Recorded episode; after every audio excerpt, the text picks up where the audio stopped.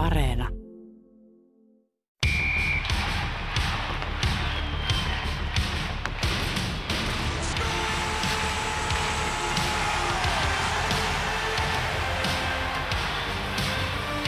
Ylepuhe. NHL-ilta. Hyvät naiset ja hyvät miehet, on NHL-osavuosikatsauksen aika. Kovimmat yllättäjät, pahimmat pettymykset, suomalaiset tarinat, siirtospekulaatiot ja tietysti profetiat runkosarjan toisesta puolikkaasta. Tuomas Nyholm ja Sami Hofreen kanssani täällä Pasilan lämpöisessä studiossa. Tervetuloa.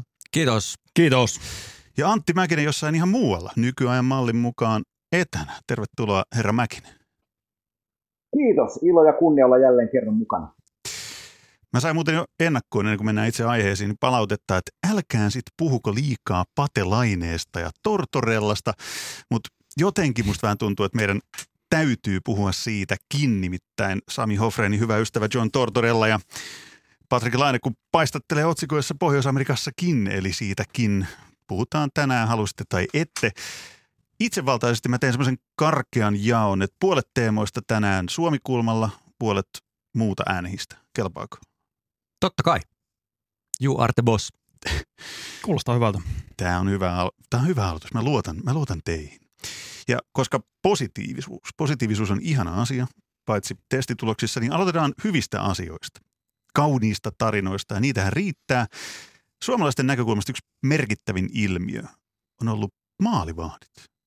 Kauniita tarinoita. Ja aloitetaan miehestä nimeltä Kevin Lankin. Juman kautta, kuka olisi uskonut? Antti Mäkinen, olisitko uskonut? Käsi sydämellä. Äh, nyt täytyy ihan rehellisesti sanoa, että uskoin, koska tota, hänen edessään kauden alussa oli kaksi maalivahtia, Malcolm Subban ja Colin Delia, ja heistä kumpikaan ei ole ykkös maalivahti NHL-kaliberissa, ja kun tiedettiin, että Chicago joukkueessa hän tulee jossain kohtaa kuitenkin saamaan sen näyttöpaikan, niin sitten jäi vaan vajaaksi siitä, pystyykö Kevin Lankinen sen paikkansa lunastamaan, ja nythän me ollaan jälkiviisaita ja voidaan sanoa, että hän teki enemmänkin, ja nyt hän on itse oikeutetusti Black Hawksin ykkösmaalivahti. Saumat oli tarjolla kyllä munkin mielestä sitä kautta, että kilpailu ei ollut niin kova kuin se jossain muualla on, mutta tämä aikataulu, nopeus ja suoritustaso, en olisi ikinä kyllä uskonut, että se, että tämä on työmiestä ja lankinen. Hän menee pitkän kaavan kautta, vaikka nuori mies onkin on valmis tekemään kaikkeensa sen eteen, että saa aina paikan ylempänä ja ylempänä, mutta kyllä tämä on mun mielestä tapahtunut nopeammin kuin olisi osannut budjetoida. Sami Hofreen, älä nyt säkin sanoa, että olisin uskonut. Kyllä, mä tiesin. Mä, Mä nyt joudun vähän peesaamaan Nyholmia tässä, että kyllä oli odotettavissa, että Chicago ei tuolla veskari kolmella, kun he lähti, että siellä ei Malcolm Subban yhtäkkiä muutunut voittavaksi veskariksi nhl Ja Delia nyt oli vielä enemmän kaukana tuosta NHL-tasosta, että Lankinen oli oletettu, että hän on jossain vaiheessa ottaa ykkösveskarin paikan, mutta se, että nyt puhutaan samalla tasolla Andrei Vasilevskin kanssa, Mark Andre Fleurin kanssa, koska hänen tilastot ovat olleet sitä luokkaa alkukauden osalta. Ne on vähän tippunut viime viikkoina, mutta silti hän on Chicagon tärkeimpiä pelaajia ja on Calder-kisassa eli parhaalle tulokkaalle jaettavassa palkinnossa ihan siellä top 2, top 3 osastossa. Ja mun mielestäni huomioarvosta on se, että okei, että noihin, ketä hän on niin edeltään syönyt, niin siihen fine, että sen, sen vielä niin kuin pystyy näin kuvittelemaan, mutta että niin kuin hilaa sen joukkueen torjunnoillaan, jota me täällä kauden ennakkolähetyksessä käsiteltiin ehkä noin niin kuin 15 sekuntia ja todettiin, että, että Chicago, no seuraava, että ei tule mitään. Se, joo, se on se. Siis Chicago on yllättänyt varmasti kaikki, paitsi ne, jotka sanoo, että kyllä mä sen tiesin. Nyt on helppo sanoa, mutta siis mä, mä missään nimessä en olisi uskonut, että a, Chicago pelaa noin hyvin ja ajattelin, että Lankinen siinä samassa, että on vaikea tehdä tuommoisesta joukkueesta voittavaa jengiä. Mutta Chicagon pelihän on, niin kuin, se on varsin hyvää jääkiekkoa, että siinä on, niin kuin, ei ne ole sattumalta niitä pelejä voittanut ja Lankinen päässyt nousemaan, olemaan osa tarinaa ja tarinan avainrakennuspalikka siinä yhteydessä. Että siinä se kierre tukee toisiaan, se joukkueen hyvä peli työntää veskaria toisinpäin ja Lankisella on hyvin vähän hävittävä. Antti Mäkinen, hei, sen verran, kerro. Sen verran sanon tähän asiaan, että toki enhän mä ole tässä huutamassa, että, että tiesin, että Lankinen tulee sinne Vasilevskin tasolle ja alkaa biittaa näitä otteluita yksi kerrallaan itekseen, vaan kyllä mä laskin sen kulman niin päin, että tämä Chicago-joukkue tulee enemmän tai vähemmän sakkaamaan, ja sen sakkauksen syystä Kevin Lankinen tulee saamaan sen mahdollisuutensa, jonka hän sitten toivottavasti lunastaa. Nythän se on kääntynyt vaan vähän ylärekisterin puolelle tällä joukkueella, josta voitaisiin puhua sitten taas todella pitkän aikaa, että onko tässä nyt se Jeremy Clayton, jonka seura oikeastaan näki pidemmän aikaa, ja Stan Bauman näki, että Colaiton on päävalmentajana se, joka saada veneen oikeaan suuntaan, koska kyllähän tuossa matkan varrella Chicago Blackhawksin päävalmentaja ehti saamaan rapaa jo aika huolellakin, mutta tällä, tällä hetkellä hänen juttuunsa tämä joukkueen kanssa näyttää melko mukavalta. Niin hyvin äkkiä siinä käy niin, että kun löytyykin ihan legitiimi ykkösveskari, niin myös se valmentaja alkaa näyttää paremmalta. Ja Lankinen, se on ollut ison juttu, että se suoritusvarmuus, hänen tasonsa ei ole heilahtelu hirveästi. Että on pystynyt pelaamaan jopa semmoisilla ratkaisuhetkillä, ottanut niitä ratkaisevia torjuntoja. Ja 25-vuotias kaveri, ei ole enää mikään poikainen, mutta NHL kuitenkin täysin kirjoittamaton kortti ennen tätä kautta. Ja on pystynyt olemaan tuolle joukkueelle arvokas pelaaja. Patrick Kanein ohella niin joukkueen arvokkaan pelaaja illasta toiseen. Chicagon kokonaisuus näyttää tällä hetkellä todella hyvältä ja juuri toimii herra Mäkinen viittas, niin sen vastapainona olkoon vaikka se sitten, että 30 peliä kohta täynnä ja aika lyhyt otanta. Ja tämä kausi on, tämä voi mennä joko rakennuspalikkana kohti tulevaa tai yhtenä niin kuin poikkeavana kokonaisuudessa, kun ajatellaan sitten, että ensi vuonna pelataan varmaan täysisesonkin ja näin poispäin ja kaikki on normaalia, niin odotellaan rauhassa Chicagon kanssa, mutta merkit on erittäin hyvät ja kenties jonain päivänä Jonathan Taveskin vielä palaa kokoonpanoon joka auttaa kummasti kaikkia joukkoita, joissa hän pelaa. Kevin Lankinen, sen jälkeen tulee mieleen heti Kaapo Kähkönen, kun suomalaiset maalivahti tarinoista, kauniista ja NHL puhutaan. Mua kyllä vähän haittaa se, että Kaapo Kähkönen ei ole vietänyt yhtään maalia tällä kaudella. Antti Mäkinen, haittaako se sun? Itse asiassa sekään ei haittaa mua yhtään. Mä oon, mä, mä, mä, tota, mä, mä, oon, mä oon ehkä vielä jos me puhutaan nyt näistä maalivahdeista ja kukaan yllättynyt kuka, kuinka päin, niin mä, mun papereissa mä pidän Kaapo Kähköstä vielä niin kuin ehkä kovempana yllättäjänä kuin Kevin Lankista, koska hän joutui kuitenkin ta- taistelemaan, niin kuin, mehän tiedetään kaikki, että Cam Talbot ei maalivahtina ole ehkä NHL ihan eliittiä. Mutta kun me tiedetään, kuinka tämä cap maailma rakentuu, niin se, että sä pystyt syömään edestäsi niin kuin neljä ja puolen milkun äijän, niin, niin se on tosi kova suoritus. Ja se, että Kaveri on 15 peli ottanut 11 voittoa, tekee kaikenlaisia ruukiennätyksiä voittomääristössä koko ajan. Ja niin kuin Hoffa tuossa aikaisemmin jo sanoi, jos mietitään, mietitään tota Minnesota-joukkuetta, niin tässähän alkaa niin kuin, esimerkiksi GM Bill Gearin näyttää aika niin kuin taikurilta sillä lailla, että hän, hän tuli täysin niin kuin tekemättömään paikkaan Minnesotaan, jossa oli pitkiä lukittuja sopimuksia ja tällä joukkueella ei ole mitään tulevaisuutta. No yksi Kirill Kaprizov, Kevin Fiala näyttää ihan ok, ja Kaapo Kähkönen ottaa kaikki kiekko kiinni. Niin nyt Bill Geringin näyttää gm että jumalauta, tämä on ihan serifidä Joo. Täsmälleen samaa mieltä ja sitten tuolle jälleen se vastapaino on se, että Minnesotan ja varsinkin Kähkösen tarina on niin nuori, kun pelikuorma alkaa kasvaa, kun rupeaa olemaan todellisia odotuksia. Minnesotahan on suorittanut varsin hyvin ja, ja just tämä sähkö, mitä Kaprizovit on tuonut sinne ja tämä suoritustaso, mikä siis on pistesarakkeissa ollut, niin – totta kai se tuo paljon posia. Mutta se on niin vähän aikaa vasta mennyt, että katsotaan Kaapo Kähkösen osalta, että vaikka puolisen vuotta eteenpäin. Ja tämä kausi voi mennä näin ja mitä ensi vuonna tulee aivan turha ennakoida. Kevin Lankinen on mielestäni valmiimman oloinen paketti Pohjois-Amerikkaan. Kaapo Kähkösellä täytyy nähdä vielä esimerkiksi niin kuin siis kovan kauden rasitus, miten se kestää sen. Ja Kähkösellä se, että hän periaatteessa lainausmerkeissä pelasi AHLn läpi vaan kaksi kautta, että se ei nyt ei hirveän iso otanta, mutta kuitenkin, että osoitti kuitenkin viime kaudella, että NHL-taso on varmaan se seuraava taso hänelle, mutta se, että hän on vastuuvahti nyt, niin se on yllättänyt. Että kyllä kuitenkin tandem-ajattelu varmaan oli Minnesotalla alun perin, että siellä oli Steilok ja Cam Talbot ja Kähkönen, ja Kähkönen itsekin myönti sen, että ei hän tiennyt yhtään ennen kautta, että mitä tulee tapahtua. Että hän lähti taistelemaan siitä pelipaikasta ja että pääsee olemaan tuossa joukkueessa päivittäin mukana.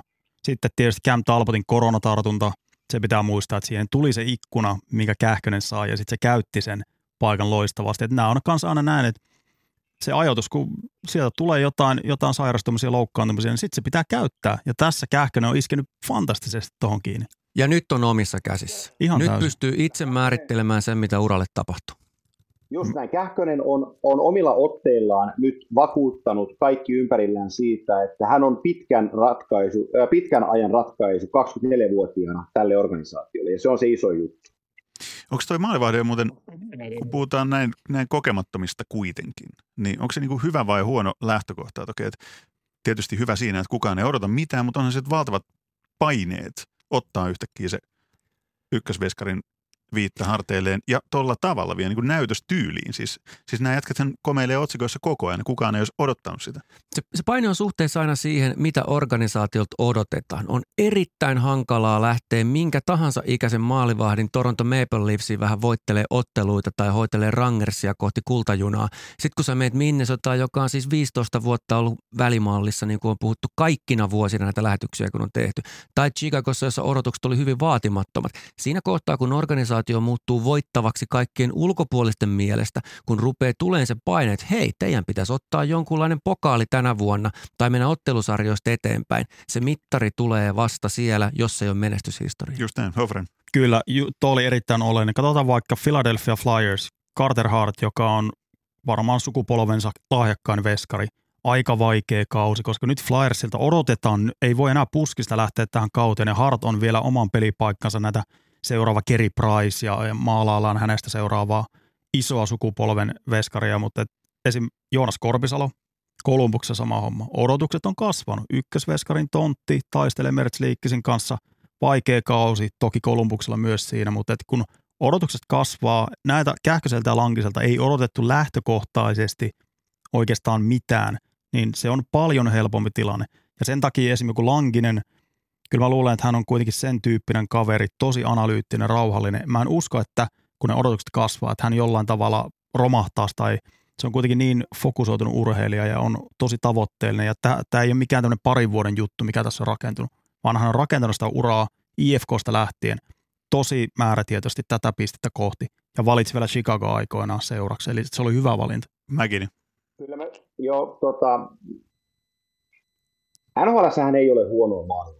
Sehän on niin lähtökohtainen.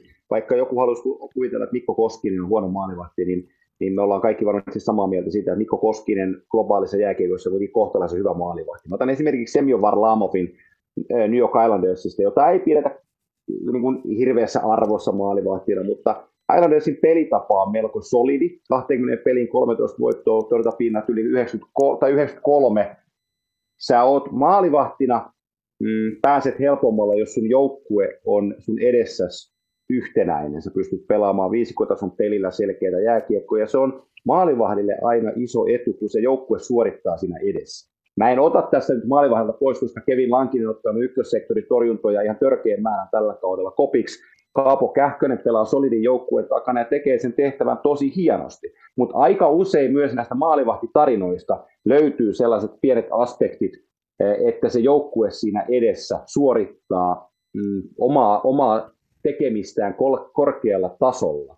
Ja, ja tota, eihän nämä niin kuin, eihän Conor Hele, no Conor Helepak on tietysti huippumaalivahti, joka on siellä joka tapauksessa, Andre Vasilevskit ja kumppanit, mutta siis saatte sitä äijä kiinni siitä, että kyllähän, kyllähän tuossa niin kuin aika koviakin tekijöitä voidaan laittaa tuonne huonoihin, huonoihin joukkueisiin tolppien väliin, niin tota, ei, ei siellä niin kuin ihan teräsmieheksi pystytä, jos kumia tulee oikealta ja vasemmalta tasaisesti.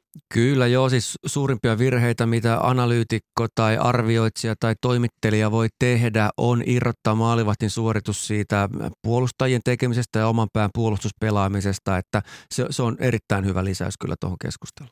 Oikeastaan viime vuonna Vancouver oli sellainen poikkeus, että se oli aikamoista Hitchcockia se puolustaminen. Ja Jakob Markström pelasi ihan MVP-tasolla, että, että oikeastaan nyt kun hän siirtyi Kälkäriin, niin kaiken piti helpottua Kälkärissä, että siellä on laadukkaampi ympäristö ja joukkue, joka puolustaa paremmin.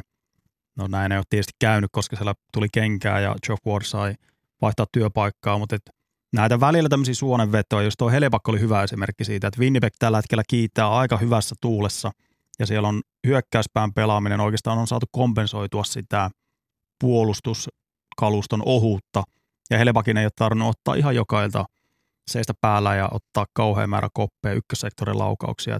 Helebakko oikeastaan ei ole romahtanut, mutta, mutta tilastot on tullut selkeästi alaspäin, mutta sitten vastaavasti joukkue on pystynyt auttamaan häntä enemmän. Mutta hei yhteenvetona tästä meidän suomalaiskulmasta eli veskareihin liittyen, niin ei sitten kovinkaan montaa vuotta ole, kun Suomen NHL-veskaritehtaan piipusta ei kauheasti savu noussut, eikä ainakaan valkoista savua. Nyt tähän vielä lisätään niin kuin Kähkönen, Lankinen, Ville Husso, niin onko tässä nyt käynyt niin, että hetkinen, että ei, ei olekaan enää mitään hätää siellä tolppien välissä, jos Suomi NHL veskarit? Tuossa on oikeastaan kaksi näkökulmaa, jotka pitää erottaa toisistaan. On maalivahtituotanto sinne maailman huipun tienoille ylipäätään ja sitten on se hämmästyttävä osuus ihan totaalisista maailmantason superstaroista, siis maailman huipun superstaroista, joista me on saatu nauttia suhteessa populaation kokoon aika monta vuotta. Eli nythän me ei vielä tiedetä mitä kähköisistä, lankisista, korpisaloista, saroksista, hussoista. Ei me tiedetä mitä heistä tulee. Ja joku heistä voi nousta sinne aivan huipulle, mutta meillä on ollut raskia, rinnettä, sitten ne Kiprusofisi välissä lehtosta ja ties ketä siis aivan supereliittiluokan mokkeja. Ja näitä ei faktisesti ole Suomesta enää viime aikoina tullut, mutta nyt yhdessä vaiheessa näytti siltä, että se massankin vyöry, että saataisiin semmoinen 5, 6, 7 ukkoa Pohjois-Amerikkaan NHL-organisaation, sekin näytti, että se sakkaa. Nyt tämä kurssi Nyt on, on käännetty. Ja nyt siinä oli vielä se, että kaikki nämä Kiprusovit, Beckströmit, Rinteet, Raskit niputettiin vähän kuin samaan sukupolveen. Eihän se näin ollut, että siinä kesti aika pitkään nämä Beckströmeillä ja Kiprusovella sitten murtautua tuonne NHL, että ne on kuitenkin eri ikäluokan pelaajia. Ja nyt nämä kaikki Saros, Lankinen, Husso, Korpisalo, nämä on kaikki samaa periaatteessa ikäluokkaa, 94, 95, 96 syntyneitä kavereita. Ja nämä on ollut samassa, samassa noissa nuorisomaajoukkueessa ihan, että katsoo jotain vanhoja nuorisomaajoukkueiden U18-joukkuetta, niin siellä on ollut Sarosta, Lankista, Hussoa. Ja Lankinen nimenomaan oli se kolmas pyörä niin näistä, aina, että se, aina. oli, se, oli, että se, Saros oli, oli se, kahden takana. Joo, Saros kyllä. oli se ykkösheppa siinä, mutta että kyllä tässä selkeästi on nyt vaihtumassa tämä soihtu, että Raski on näistä, näistä niin sanotusta vanhan polven veskareista, niin viimeinen mohikaani, ja nyt alkaa tulla sitten nämä nuoret kollit. Mäkin vielä loppuyhteenveto tähän meidän veskarit-teemaan. Suomi Oy, Suomen veskarit AB NHL. Joo, mm, kyllä se savu siellä vähän aikaa kyti, että minkä väristä se tulee, mutta tota, ollaanhan me sillä etuoikeutetussa asemassa myös jääkiekkoisesti suomalaista näkökulmasta katsoen, että nyt kun te olette siinä luetellut ison liudan tämänkin hetken maalivahtia, jotka, joita voidaan sanoa, että he on niin kuin ykkösmaalivahtia tai tandemissa mukana NHL-joukkueessa, niin meillä on niin kuin Suomi-lippurinnassa kuitenkin NHL sen puolen tusinaa plus maalivahtia. Ja jos me ajatellaan tällaista kilpailukykytilannetta, jossa mennään olympiajääkiekkoon tai World Cup-jääkiekkoon, niin meillä kuitenkin on olemassa niitä ikään kuin NHL-veskareita tarjolla useampia sinne sen sijaan, että meillä olisi yksi kakkosmaalivahti jossain. Eli onhan meidän asetelma tosi hyvä tuossa kilpailukentässä, mitä tulee NHL-maalivahtijuttuun, että tässähän pari vuotta ollaan menty pitkälti sillä, että tuo Venäjän maalivahtituotanto on niin kovaa, että sieltä tulee pelaajia ja ne vie kaikki pelipaikat. No se ei onneksi ole pitänyt paikkaansa, vaan nyt edellä mainitut ö, suomalaiskaverit on, on päässyt laittaa oman kantonsa kaskeen ja ottaa sen paikan sieltä, mutta kyllähän tuo kansainvälisyys, jos me mennään siihen Kiprusov-aikaan, Kiprusov-aikaan, Vesa Toskala-aikaan, siellä oli Jevgeni Nabokov venäläismaalivahdeista ja ei venäläisiä silloin ihan hirveästi ihan oikeasti ollut. Nyt niitä on vähän joka, joka organisaatiossa venäläismaalivahtia ja niitä on, niitä on tosi paljon ja niitä on vielä iso liuta KHL tulossa. Eli tota, kyllä tuo kilpailu, kilpailutaso tuolla maalivahtimarkkinoilla, se tulee vaan tässä kasvaa ja kasvaa vuosien saatossa. Painetaan tuosta tunnarinappia sen merkiksi, että vaihdetaan teemaa. Yle Puhe. NHL-ilta. Suomalaisten veskarien tarina paketoitu ainakin tältä osin. Tota, sitten, hyvät kuulijat, huonot kuulijat ja kaikki kuulijat, halusitte tai ette, niin eihän tässä nyt voi olla käsittelemättä. Patrick Laine, John Tortorella, Jarmo Kekäläinen, Columbus. Tästä olisi voinut tehdä tunti 45 minuuttia erikoislähetyksen, koska siihen liittyy niin paljon paitsi Suomi-kulmaa, myös muuta kulmaa, vanhaa liittoa, johtamistapaa, GM-onnistumista, valmentajan onnistumista, kaikkea muuta. Mutta otetaan Sami Hofreen hyvästä ystävästä, John Tortorellasta.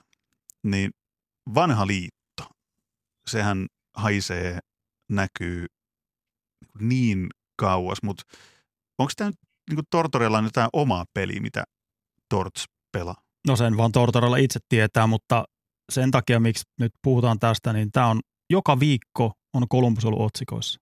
Kauden alusta asti, ihan Pohjois-Amerikkaan myöten, että jos aikaisemmin Columbus vähän, sieltä eihän kukaan sitä niin kuin huudellut ulospäin, mutta et pidettiin vähän tämmöisenä hajuttomana organisaationa, niin tänä kautena on sitten ollut puheenaiheita ihan senkin edestä. Että kyllähän toinen uhkakuvat, kun Laine treidattiin sinne ja puhuttiin tästä, että miten Tortorella ja Laine tulee toimeen ja millä tavalla tuo yhteistyö lähtee kulkee, niin kyllähän se on aika nopeasti käynyt selville, että siellä on tiettyä klikkiä ja tästä on ulospäinkin on tullut, tullut raportteja ja, ja Laine itse on puhunut tästä, että, että hän ei oikein, on pitänyt vähän opetella, että minkälaisen organisaatio hän tulee, mikä se seurakulttuuri siellä on versus Winnipeg.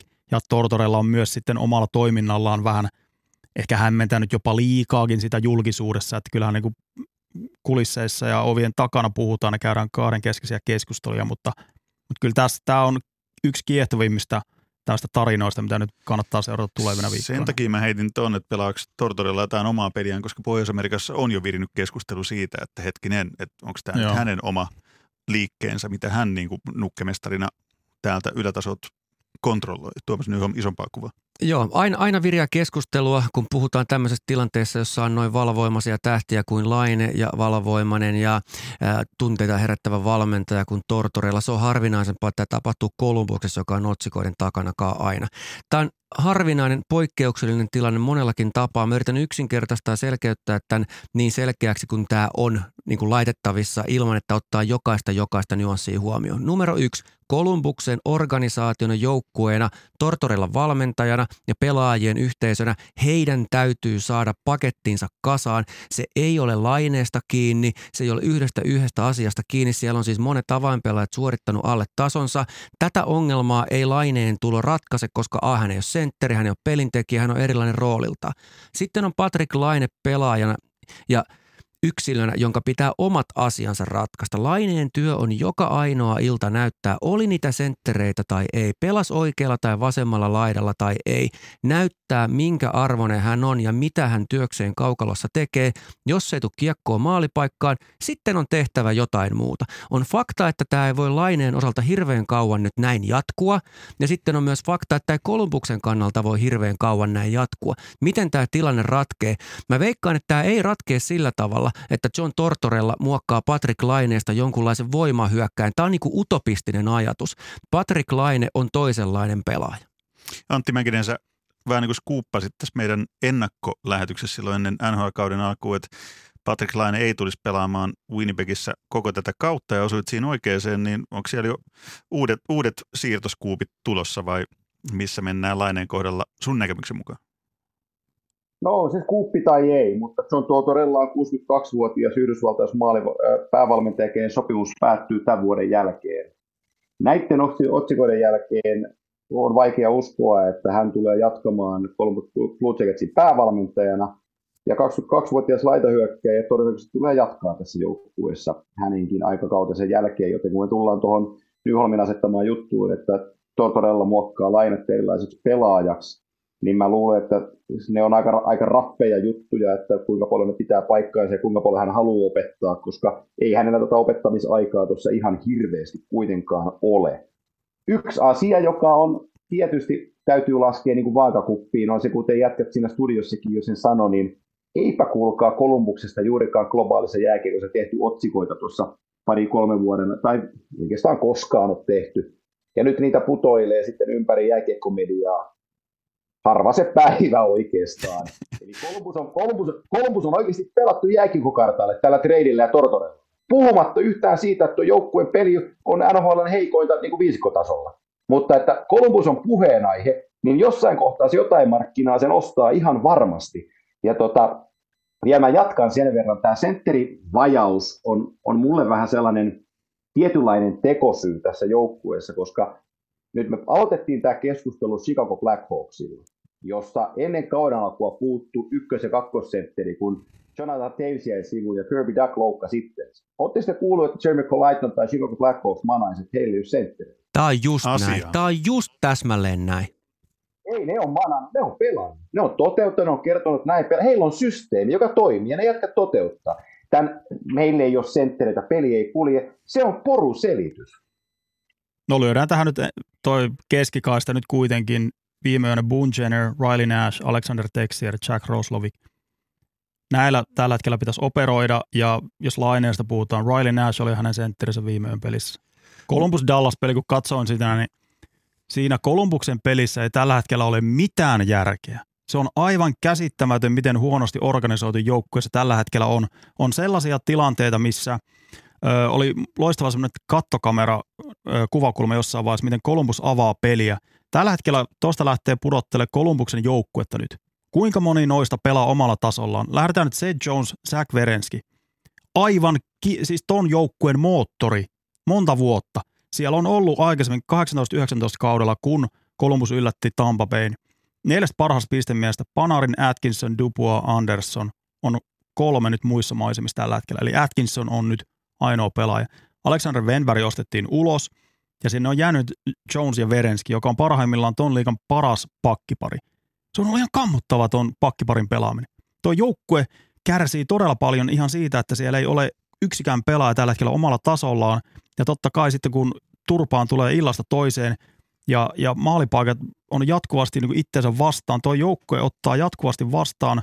Siellä on Korpisalo tällä hetkellä, tilastot on kammottavaa luettavaa. Kekäläinenkin vähän, vähän sanoi tota, muutaman puolijyrkän lausunnon hänen pelaamisestaan julkisuuteen, mutta se ei ollut väärin sanottu, koska myös Korpisalo ei ole pystynyt ottaa niitä torjuntoja ja se paine on kasvanut koko ajan, mutta kyllä se, niin se joukkueen organisointi tällä hetkellä, tuo joukkue roiskii kiekkoa, semmoista varpusparvilätkää, että siellä ollaan ympäri kenttää ja toivotaan jollain tavalla, että siellä nyt tapahtuisi jotain, että Patrick Laine alkaisi nyt yhtäkkiä liidaamaan ja ottaa kiekollista vastuuta. Ei se näin mene. Nyt on. Joo, se on ihan totta, että ne sentterit ei ole mitään luokkaa maailman, kun vertaa oikeisiin huippujengeihin, mutta siinä mielessä mä oon tässä enemmän Mäkisen bändissä, että joukkueen pitää pystyä löytämään keinoja rakentaa peliä tavalla, toisella tai kolmannella, ja nyt mennään siihen pelaajaprofiiliasiaan, mistä mä puhuin aikaisemmin, ja mä tarkennan vielä tai avaan sitä lausuntoa enemmän. Eli Patrick Laineen pelaajavälitykset, hänen rytmin vaihdoksensa, hänen liikkeensä, hänen koko niin kuin kiekoton tekemisensä, sitä ei ole millään muotoa luotu siihen, että hän olisi näillä Kolumbuksen tarjoamilla elementeillä pelaaja, joka toisi kiekkoa sisään, rakentaisi sen tai toimisi sellaisena pelaajana, jonka kautta peli elää tai lähtee käyntiin tai jollain tavalla puhkeaa kukkaan hyökkäysalueella. Hänellä on aika vähän kavereita, kelle syöttää, mutta se johtuu myös siitä, että kiekko tulee laineille vähän niin kuin väärään aikaan.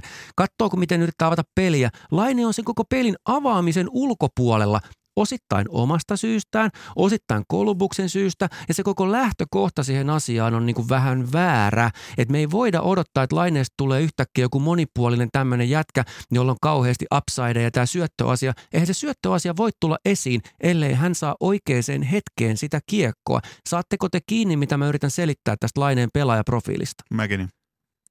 Täydellisesti kiinni siellä on pelitilanteita, kun hän pelasi Rossovikin ja, Rossovikin ja Atkinsonin kanssa samassa ketjussa, että Patrick Laine auttaa puolustusta oman alueen omassa päädyssä maaliviivalla Pakin kanssa yhteistyössä saa kiekkoja ja Roslovik hakee pystyyn, jonne Laine yrittää toimittaa kiekkoa, niin eihän se ole Patrick Laineen jääkiekkoa, mitä hän osaa pelata. Ei toi, toi joukkueen rakenteellinen pelaaminen, niin se struktuuri on tosi vajaata. Hyvin Hoffa laittoi äsken nippuun, kuinka sekava tuo joukkue on. Ja mulla, on se teo, mulla ei ole tietoa, tämä on taas niin kuin kaivosta ongittua haistelua, mutta tuo joukkue on pelannut ylärekisterissä monta vuotta Tortorellan alla. Siellä on vaatimustaso ollut aivan järkyttävä.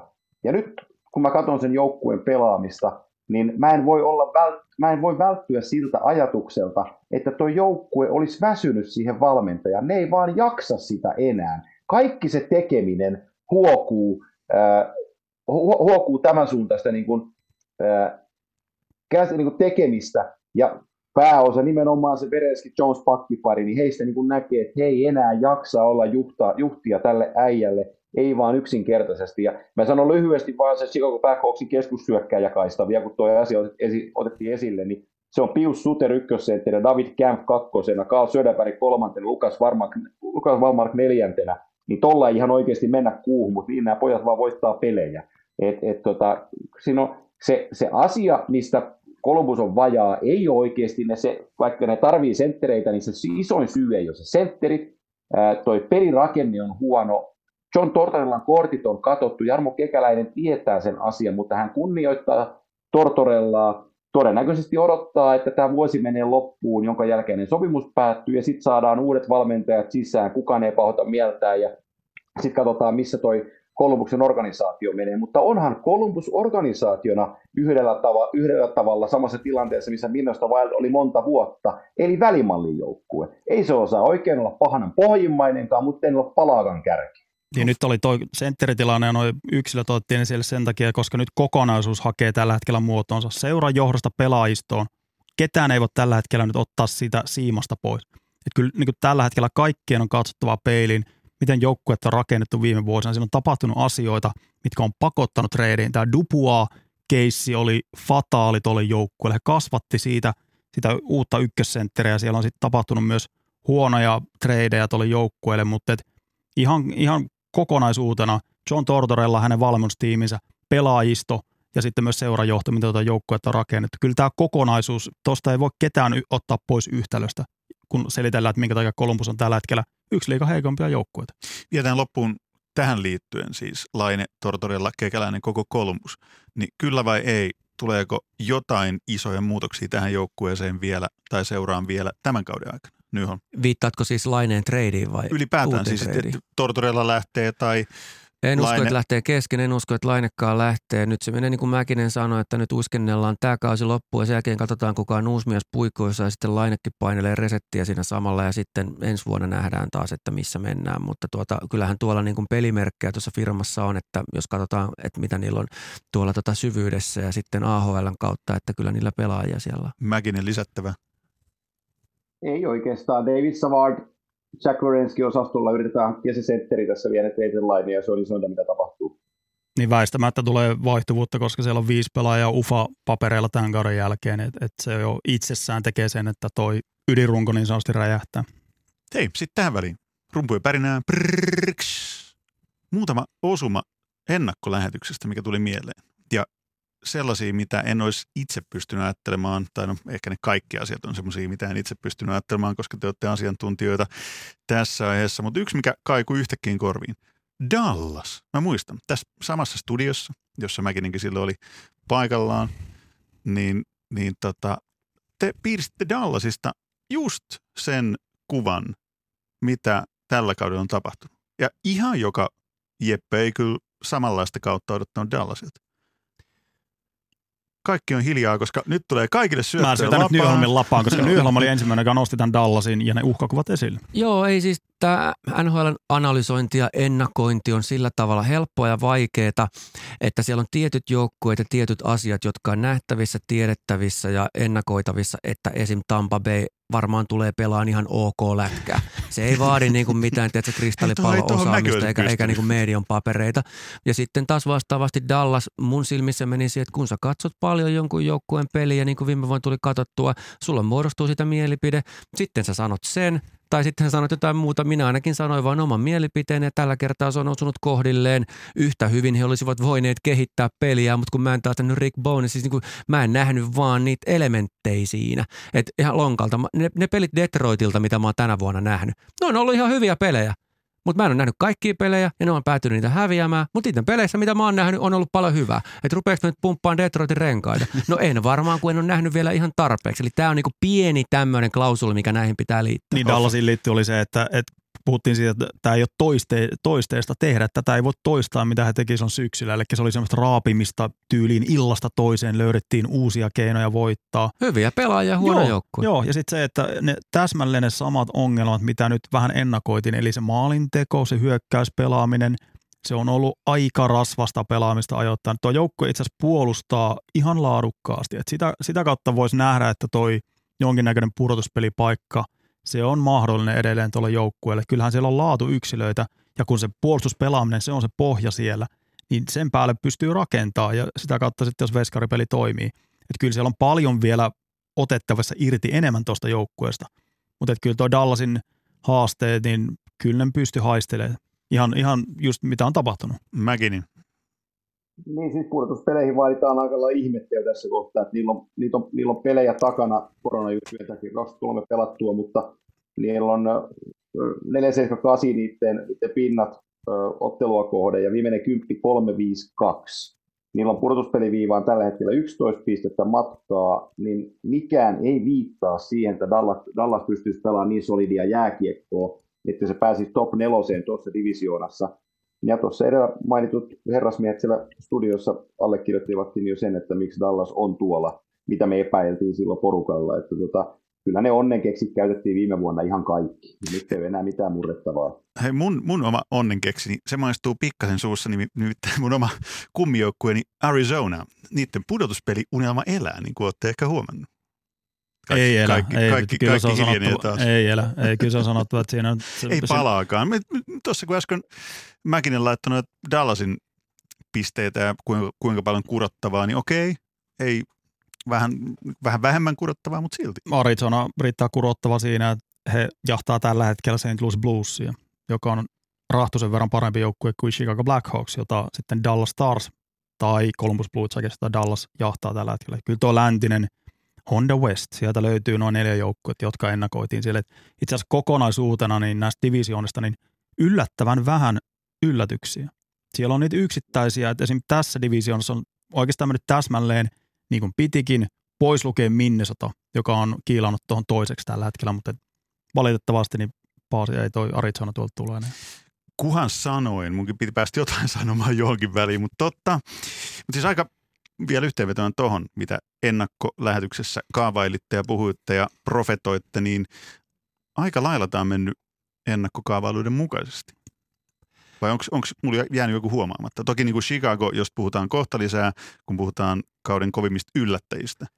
Tuohon, Niin. tuohon vaikuttaa aika paljon sekin tuohon tiettyyn yllätyksettömyyteen se, että kun pelataan näiden omien niin kuin divarikuplien sisällä, kun koko ajan kohdataan samoja jengejä, se jättää tämmöistä luontaista hajontaa tulematta, sitten sieltä löytyy tämmöisiä, se, se niin kuin ajautuu tietynlaisiin uomiin tämä divisiona pelaaminen. Katsoa keskinen, Tampa, Florida, Carolina, Chicago, se on aika selkeä kärkinelikko. Sitten Islanders, Washington, Pittsburgh, Boston, se on aika selkeä kärkinen. Kaikissa niin kuin tämä jaottelu on aika selvän oloinen ja onhan täällä yllätyksiä siis just vaikka, äh, okei, okay, Islanders, joka on muuhun tehnyt valtavan vaikutuksen. En, en mä usko, että se ihan noin hyvin pelaisi. Että totta kai sieltä löytyy aina jotakin ja NHL on niin paljon joukkueita, että se on väistämätöntä, että siellä tulee tosi huonoja kausia odottamatta ja tosi hyviä kausia odottamatta, että tosi viisas analyytikko aina po- poimisi ne kolme heikointa ja povaisi parille niistä yllättävän hyvää kautta ja safetaili sitten No ja yritin, välikatsaukseen. mä yritin niin, olla, mä yritin just olla sulle se fiksumpi. osunut, mutta joku olisi voinut Chicago ruveta tarjolla, kun ei mitään mahkuja ole, niin no annetaan pelata hetken aikaa. Kun yleensä se menee niin, että kun NHL tapahtuu näitä yllätyksiä todella paljon, ja tuo on tasainen liika, niin siihen peilaten näihin viime vuosina muistetaan tämä yksi kevät, kun sieltä lähti nämä kaikki divisioonan johtajat ykköskierroksella laulukuoro ja se asetelma muuttui ihan täysin, niin siihen peilaten, että on nähty viime vuosiin nähden yllättävän vähän. Yhtyykö, Mäkinen tähän lausuntoon? Joo, ja kyllähän mä pääsin Buffalo Sabresia puskea pudotuspeleihin, mutta ei ole kuitenkaan, että se siitä ammattita- ammattitaidosta. Että mä, mä, mä, otin kiinni Ralph Brygeri siitä, että kaikki, Oletteko muuten huomannut viime kuukausina, ei paljon kehuttu, että Ralph Brüger on maailman mukavin äijä. On jäänyt kehut vähän. Ei, kun se oli Rick Bones, eikö se ollut maailman mukavia äijä? Molemmat, molemmat on saanut kyllä sitä viittaa kannettavaksi, että on niin huikeita mahtavia ukkoja. Kaikki toivoo pelkkää hyvää. Yhteensä on voittanut melkein pudotuspelipaikan verran pelejä. joo, joo. NHL-ilta, osavuosikatsaus. Siirtyy vaiheeseen, jos puhutaan kovimmista yllättäjistä. Chicago sivuttiin jo jonkun verran, mutta nyt sivutaan lisää. Nyt saa hehkuttaa. Lankinen käsiteltiin jo. Mihin muuhun kaikkeen perustuu se, että Chicago on siinä, missä Chicago on nyt. Mä veikkaan, että se on se, kun Patrick Kane laskee tuhanteen ja auttaa ihmisiä nukkumaan. Kyllä välillä on turha lähteä kaivamaan liian syvältä ja yrittää nippelitiedoilla ja yrittää kaivella sieltä täältä. Kyllä suurin yksittäinen syy on Patrick Kane tällä hetkellä. Et puhuttiin noista, että laiturin ympärille ei voi rakentaa. Patrick Kane on eri mieltä asiasta, pelaa fantastista kautta ja osoittaa myös sen, että tässä on näitä nuoria kolleja nyt viime vuosina liikaan tullut ja pyrkinyt sisään näitä vanhoja jätkiä sitten sivuun. Patrick Kane edelleen 32V näyttää, että on tämän liikan ihan eliittipelaaja. Se ylivoimapeli Keinin kautta kun kulkee, niin se on paikoitellen silmiä hivelevää ja se on tehokasta. Keino on tasakentällisin McDavidin jälkeen eniten tehnyt pisteitä. Että hän pystyy repimään ja kannattelemaan tuota joukkuetta illasta toiseen ja se hyökkäys, dynaamisuus ja arvaamattomuus. Et mun mielestä Kane ei ole ikinä näyttänyt näin hyvältä, mitä nyt tällä hetkellä, koska se silloin kun Chicago voitti noita mestaruuksia, niin silloin oli ympärillä ihan pirusti paljon enemmän myös niitä tukipelaajia. Antti Mäkinen, Patrick Kane, Kevin Lankinen. Siinäkö se on? Mä lisään siihen vielä Alex de Brinkatin siihen nippuun. Mun mielestä täysin aliarvostettu kaveri siihen nähden, mitä hän pystyy tuomaan ennen kaikkea Patrick Kaneille illasta toiseen. Eli nämä kaksi jätkää lukee toisiaan kyllä erittäin oivallisesti. Ja tota, kyllähän joku Brandon Hagel niin kun oikein ruumiillistuma sellaista Black Hawks-pelistä, nuori energinen hyökkäjä, joka ei jätä kiveäkään kääntämättä, niin se on se, mitä tämä organisaatio haluaa nähdä, koska he ovat kuitenkin vasta matkansa alussa. tämä on, tämä on rakentamista, tämä on palapelien hakemista. Ja nyt Brent Seabrook ilmoitti, että hän ei pysty enää pelaamaan, jäi eläkkeelle. Duncan Keaton kohta tuossa vuorossa, me ei tiedä Javesista, me ei oikein tiedä kauan toi Kanen, Kanen Patrikkaan tuossa niin kiekkoilee. Niin se tulevaisuus täytyy laittaa tietyllä tavalla lähtökuoppiin nyt ja se suunta täytyy valita. Mun mielestä tässä on tosi paljon sellaisia juttuja, edellä mainittu De Brinkat mukaan lukien, ehkä Adam Bukvist jollain varauksilla nostetaan siihen samaan juttuun, mutta tota, ja Kevin Lankinen, niin, niin ne, on sitä, ne on sitä huomista, jota, jota tässä organisaatiossa haetaan. Huomista haetaan aika erinäköisesti myös Floridassa, nimittäin siihen, mitä kauden alkuun kaavailtiin, niin eihän se näin hyvin pitänyt mennä.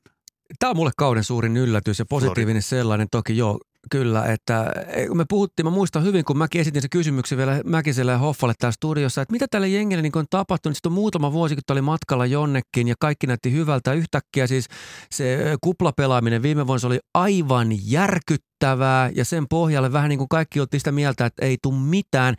Mä en tiedä, mikä tässä on taustalla. Siis mä en tiedä, mitä siellä koppita- koppitasolla on tapahtunut ja onko yhtäkkiä sitten Coach Q niin kuin sitten kova jätkä vai mikä tässä on, kun se materiaali, se on se juuri millä kauteen lähdettiin. Että miten tämä voi näyttää näin hyvältä? Mulle ei tähän ole hirveän monia teorioita muuta kuin se, että työmäärä on kohtuullisen kova, mitä tuo joukkue tekee pelissä ja Alexander Barkov on niin järjet tikissä. Siis ei tule voittamaan Hart Trophya, se on fakta, että ei voita MVP-palkintoa, mutta pitäisi voittaa, olla siellä top kolmosessa hyvin lähellä, mutta se on rea- epärealistinen ma- mahdoton ajatus. Lähdetään 5-5 pelistä liikkeelle, niin tuo joukkue puolustaa paremmin kuin viime vuonna. Se oli viime kaudella, se oli hävettävällä tasolla ajoittain ja siellä oli itse asiassa yksilöitä alkoi olla jo ihan hyvin ja, ja oli sellaisia pelaajia, joiden olisi pitänyt tulla paremmin esille sieltä viisikkotason toiminnasta, mutta tällä hetkellä niin kyllä Florida on laittanut sen ihan perusasiatten kautta. Oma paketti kuntoon, viisikkopuolustus on ollut paremmalla tasolla, siellä on myös roolitukset osunut tällä hetkellä paremmin, mainittu Barkov tällä hetkellä kantaa hirvittävää kuormaa, mutta siellä on kakkosketjusta, Jonathan Huberdeau löytyy siitä, toi on ihan merkittävä asia, että sieltä on löytynyt, Barkov ja Huberdeau on saatu eri ketjuihin, siinä on kaksi todella hyvää tulosketjua, Venberg, Hörnqvist pelaa uutta kevättä tuossa kakkosketjussa – ja sitten kolmosketjusta löytyy Eetu Luostarinen, joka istuu siihen rooliin todella hyvin. Ja sitten on nelosketju myös sieltä löytyy, löytyy myös laatua. Mutta kyllä siellä on Aaron Ekblad pelaa tällä hetkellä huomattavasti paremmin kuin viime vuonna ja se näyttää paljon paremmalta, kun se kollektiivi on tiiviimpi, niin silloin myös yksilötkin alkaa näyttää paremmalta. Antti Mäkinen, me kaikki tai te kaikki asiantuntijat olette aika liikuttavan yksimielisiä siitä, että Floridalla mistään ei tällä kaudella tule mitään ja Sassa pitää säkkiä treidata Kolumbukseen. Täällä Hofreen ja Nyholm tyhjensi pankkiin Floridan suhteen aika, aika rutkasti, mutta, mutta sanon nyt, mi, miten, miten tämmöinen niin muodonmuutos siihen, mitä ennakolta odotettiin, niin miten se on oikein mahdollista? Mulla on sellainen ymmärrys, että uusi GM Bill Sito laittoi seuraavat herrasmiehet töihin. He ovat Joe Quenville, Andrew Brunette ja Derek McKenzie, tämä joukkueen valmentaja, Tullut Samuelson siihen mukaan. Viime kaudellahan Viiksivallu tuli, sanoi, että let's go boys, eikä ne lähtenytkään minnekään. Nyt äh, uusi GM tuli sisään ja tota, mun on annettu ymmärtää, että hän antoi ukaasin siitä, että nyt täytyy alkaa työnkuvan muuttua. Ja, ja toi valmennusporukka on ottanut sen työnkuvan muuttumisen tosissaan. Se on se, mikä selittäisi, että tämä joukkue on paljon yhtenäisempi tämä, tämä, toteut, tämä, ei, niin kuin, tämä ei vuoda sillä lailla, kun tämä vuosia vuotanut tämä joukkue. Kaikki sylinterit hakkaa ylöspäin. Ja ihan oikeasti, kyllä mäkin on tässä niin viimekin kaudella tuli Sergei Bobrovskia vedettyä vasemmalta ja oikealta niin jyrä, katujyrän alle. Mutta että onhan se tällä hetkellä aika luksusta, että sulla on Sergei Bobrovskin kaltainen kaveri, joka itse asiassa tässä viimeisten viikkojen aikana on löytänyt pelillistä tasonsa vähän paremmaksi että jos toi Bobrovski tuosta alkaa palautuu takaisin vesinatasolle, kun alkaa pudotuspelit lähestyy, niin tämä joukkue itse asiassa tulee jatkaa sitä yllättämisen tasoa vaan entuudestaan.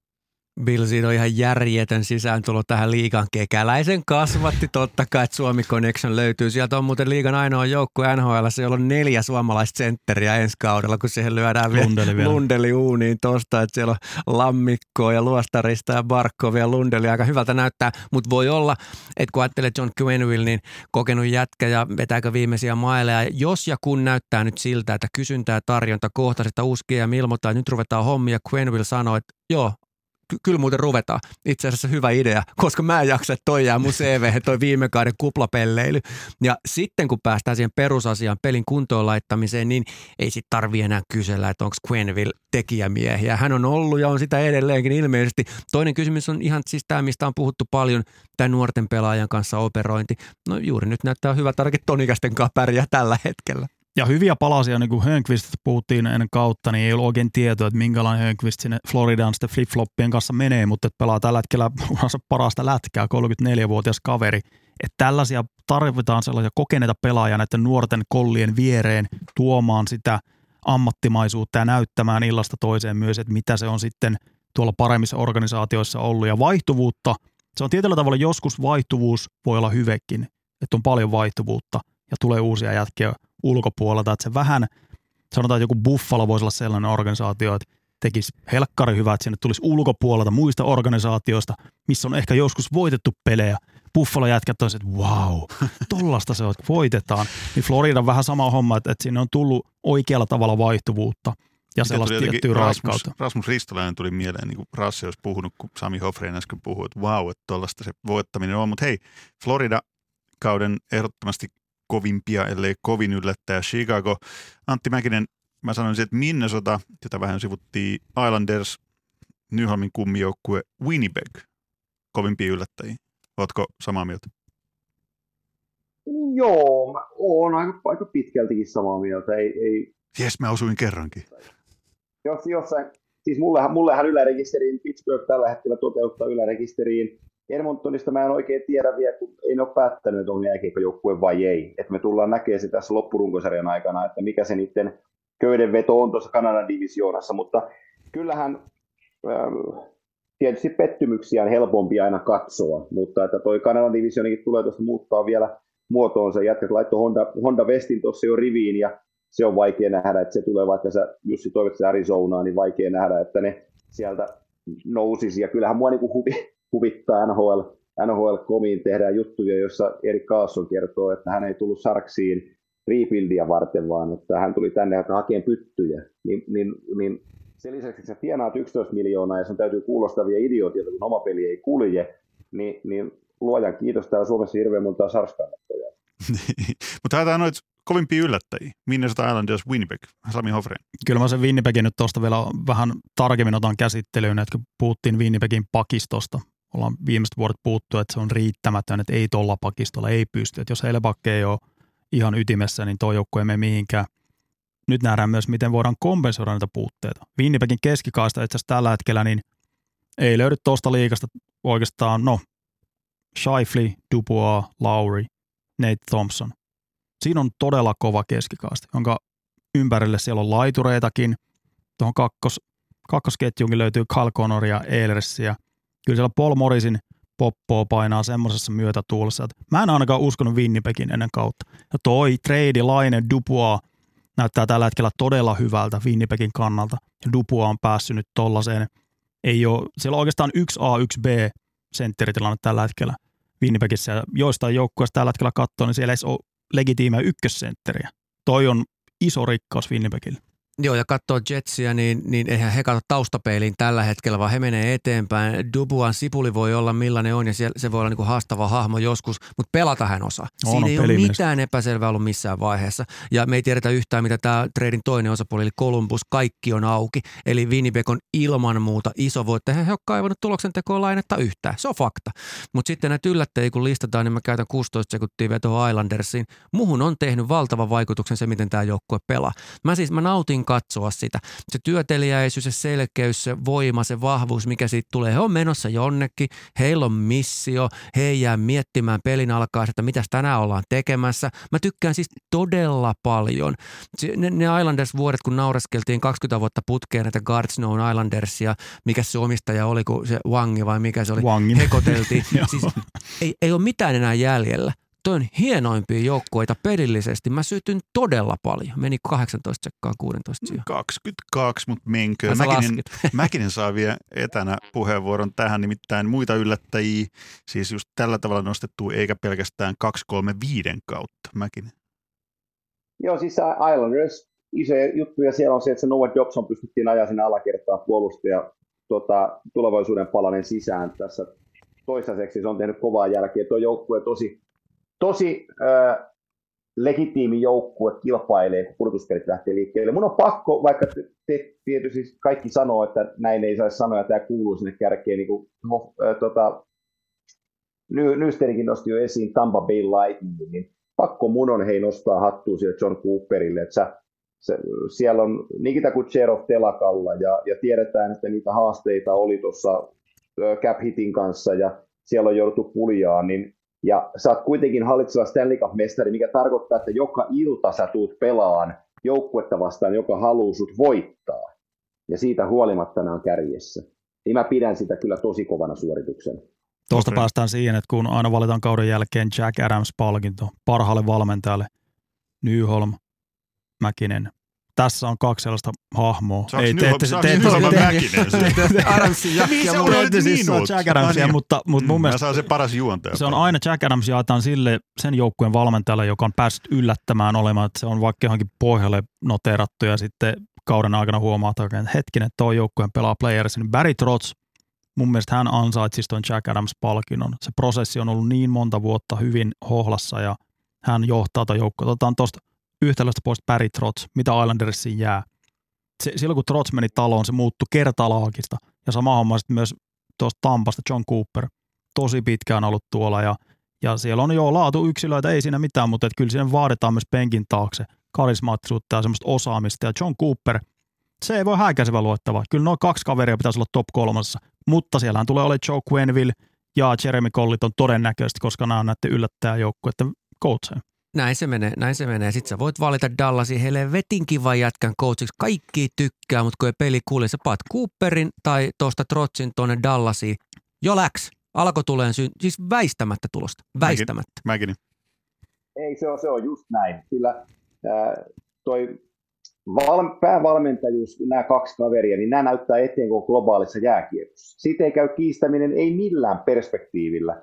Ja tota, aivan, aivan valioyksilöitä, ja valitettavasti Sami Hofren on jälleen kerran oikeassa, että sitten kun Jack Adamsia arvotellaan, niin, niin, niin se heitetään, se, se ylen katsotaan, että no helppohan sun on tuollaista Tampaa valmentaa, tai helppohan sun on tuollaista Islanders, jossa sä oot vuosia jo rakentanut sitä tiiviittä, niin valmentaa, mutta koitapa nostaa Florida kärkeen niin tota, se jää niin kuin näkymään. Ja pysyä siellä. Niin. Niin, niin että mitä, nämä, mitä nämä äijät tekee, niin kyllä mulla niin kuin hattu nousee näiden kahden suuntaan ihan, ihan auttamattomasti kyllä joka kerta. Siinä oli kovimpia yllättäjiä, hatunnosto joka suuntaan. Sitten seuraavaksi mennään osastoon pahimmat pettymykset. Ylepuhe. NHL-ilta.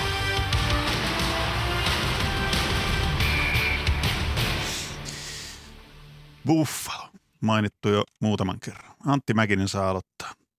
Ennen kautta toivoit Ouna State, että Buffalolla olisi pientä valoa, ihan pientä pilkahdusta jossain pitkän kaivostunnelin päässä. Niin ei käynyt. Miksi niin ei käynyt? No, tämä on solidi keskustelu siitä, tai hyvä vaiheuttaa Buffalo-keskusteluun, koska nyt otetaan noin kaksi edeltävää nimeä, Barry Trotz tai John Cooper. Ja otat tuon Ralph Krugerin tuosta yhtälöstä pois ja laita tänne kunnon valmentaja, joka välttämättä ei ole niin mukava, mutta tietää, miten jääkiekko viisikopeliä rakennetaan, mitkä on voittavia elementtejä viisikotason jääkiekossa. Niin me saataisiin tällä rosterilla tästä joukkueesta aika lailla voittava, koska tässä on kuitenkin paljon sellaisia palasia, mistä hyvä joukkue on rakennettu. Tämä on ihan käsittämätöntä, että nämä vaan häviää ja häviää ja häviää ja aina ne menee siihen samaan tunneliin eikä se niin kuin onnistu yhtään millään. Ja sitten Taylor Hallin on ihan turha tulla sanoa tuossa huhtikuun tokalla viikolla, kun on trade deadline, että hän on niin kuin isoin beitti, että mihin mestaruusjoukkueeseen menee. Kaveri kompastuu siniviivaan läpiajolla ja ei, ei pysty niin kuin maalia tekemään tuolla. Hänen pitäisi olla yksi sellainen palanen, joka auttaa tätä orkesteria, niin hänestä ei ole minkäänlaista hyötyä ollut tuohon juttuun. Tämä on niin surullinen yhtälö, että mua alkaa itkettää. Buffalo ei kuulu mulla tällaisiin pettymyksiin, koska mä en odottanut Buffalolta, että olisi pudotuspelijoukkue. Mutta tuohon Buffalon koko yhtälön nyt on sanottava se, että, että tuo joukkue, eihän se mene niin. Katsotaan, siellä on ö, tämän nykyisen omistajuuden aikana, siellä on neljä GM, coacheja on vaihdettu, joukkuetta on vaihdettu.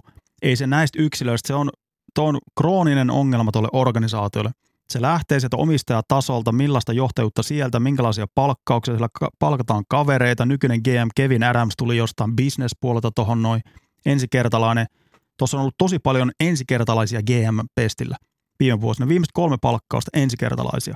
Ollaan rakennettu tuota joukkuetta vähän miten sattuu, lähdetty eri suuntiin.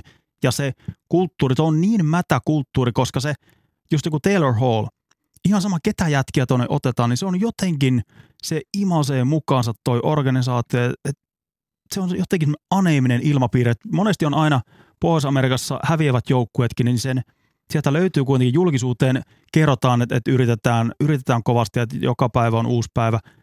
Buffalosta ei ole monen vuoteen kuullut mitään tällaista että siellä on ihan kapteenista lähtien ei Jack enää. Ei, mutta se kertoo siitä, no, että siellä on oikeasti rukkaset on tiskissä. Ristolainen on eri asia. Hän on niinku sellainen aika rehellinen kaveri, joka hän on niinku monta vuotta jo nähnyt tota turpaan ottamista, mutta et toi on kauttaaltaan sekasin oleva organisaatio.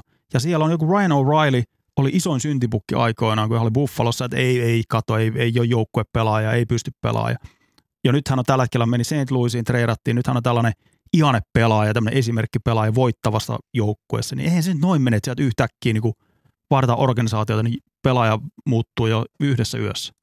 Noin molemmat puheenvuorot tarjoavat aika hyvän näköalan siihen, että NHL voi kahtia jakaa aika tylysti, jos vetää jakolinjan siihen, että on joukkueita, joita voi analysoida pelin ja materiaalin ja tapahtumien perusteella, kuten vaikka Tampat, Floridat, Carolinat, nämä tämmöiset hyvät joukkueet, mitä siellä on. Ja sitten jossain kohtaa tarinat lipsuu, lipsuu, lipsuu kohti semmoista vedenjakajaa, joka tietysti on itsekin liikkeessä. Mennään sille alueelle, jossa analyysin keinot ei enää auta. Eli on aivan turha ruveta katsomaan Buffalon peliä, mikä siinä mättää. Pitäisi ottaa kulttuurianalyysi, pitäisi ottaa henkiset tekijät mukaan ja tässä tullaan heikolle jäille sekä analyytikkojen osalta, koska me ei olla sen alan asiantuntijoita, vaan katsellaan enempi peliä ja ehkä isoa kokonaiskuvaa siitä jotain ymmärretään. Eli kun mennään tämmöiseen mädännäisyyteen ja vuosikausien huonoon kierteeseen, niin eihän sitä korjata pelin keinoin yhdellä pienellä muuvilla. No ne on nyt vaihtanut jo koko offisen kertaalleen. Sitten ne voi vaihtaa koko joukkueen tietyn liukuman aikana, mutta jääkö sinne jotain semmoista, mitä me ei osata katsoa eikä ymmärtää? Eihän siinä hallin sisäilmassa mitään ole. Samaa ilmaa kuin halli ulkopuolellakin. Kyllä se vähän vaikuttaa mutta, siitä, niin, että siellä on jotain Aivan oikein, mutta tästä tullaan se, että analy- analyysin keinot eivät enää auta. Pitäisi vaihtaa koko sanarekisteriä ja puhua toisesta näkökulmasta Buffalo liittyen. Hoffasta äsken tapaili ja Mäkinenkin johdatteli ja, ja siinä se omistajuusongelma tulee siinä, että tämä omistajuuspuoli ottaa liikaa roolia näistä urheilupäätöksistä. Että tuolla on ne, jotka on siellä sisäpiirissä ollut, niin sieltä on tullut sellaista raporttia, että ollaan kävelty GM yli tietyissä asioissa ja se osaltaan rapauttaa sitä koko yhtälöä sitten, että GM kokee, että okei, hänellä kaikki keinot tällä hetkellä nyt käytössä ja sitten se valuu alaspäin siitä, että toi on rakenteellinen ongelma myös. Mäkin. Joo, ja tämä on se isoin ongelma tässä, eli omistajat keripekuulla ja se kimpekuulla, eli, eli jos te mietit muita NHL-orkestereita, niin aika harvassa on niin kuin vuositasolla aina omistajat linjaamassa jotain. Buffalossa on paikalliset toimittajat, kun CBstä täytyy jotain kirjoittaa, he soittaa omistajille ja omistajat linjaa lehdissä, että, että nyt meidän täytyy olla niin skarpimpia tuossa GM-tekemisessä tai front office-hommissa, ja, tai sitten meidän täytyy niin rosteria katsella. Eihän missään muualla niin omistajat tule linjaamaan asioita.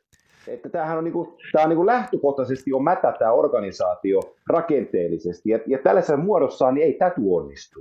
Eli se, mitä Buffalos tarvitaan, ihan silleen, kun tässä vaikka Islandersi tai Toronto on kurssissa kääntänyt, täytyy ostaa kovalla rahalla paras mahdollinen valmentaja, täytyy keinolla millä hyvänsä saada helvetimoinen prospektipuoli, täytyy saada huippuluokan ykkössentteri, huippuluokan maalivahti – vähän kerrallaan. Siitä se lähtee. Ei ole mitään muuta vaihtoehtoa. Näpertelemältä ei tule ikinä muuttua, se on fakta. Ja sitten muita pahimpia pettymyksiä. Buffalo on aika ilmiselvä joukkueet pelaajia Hofren. Mä hyppään Kanadan divisioonan. Oikeastaan siellä on kaksi joukkuetta, Calgary ja Vancouver, mutta mä otan nyt nousta Vancouverin.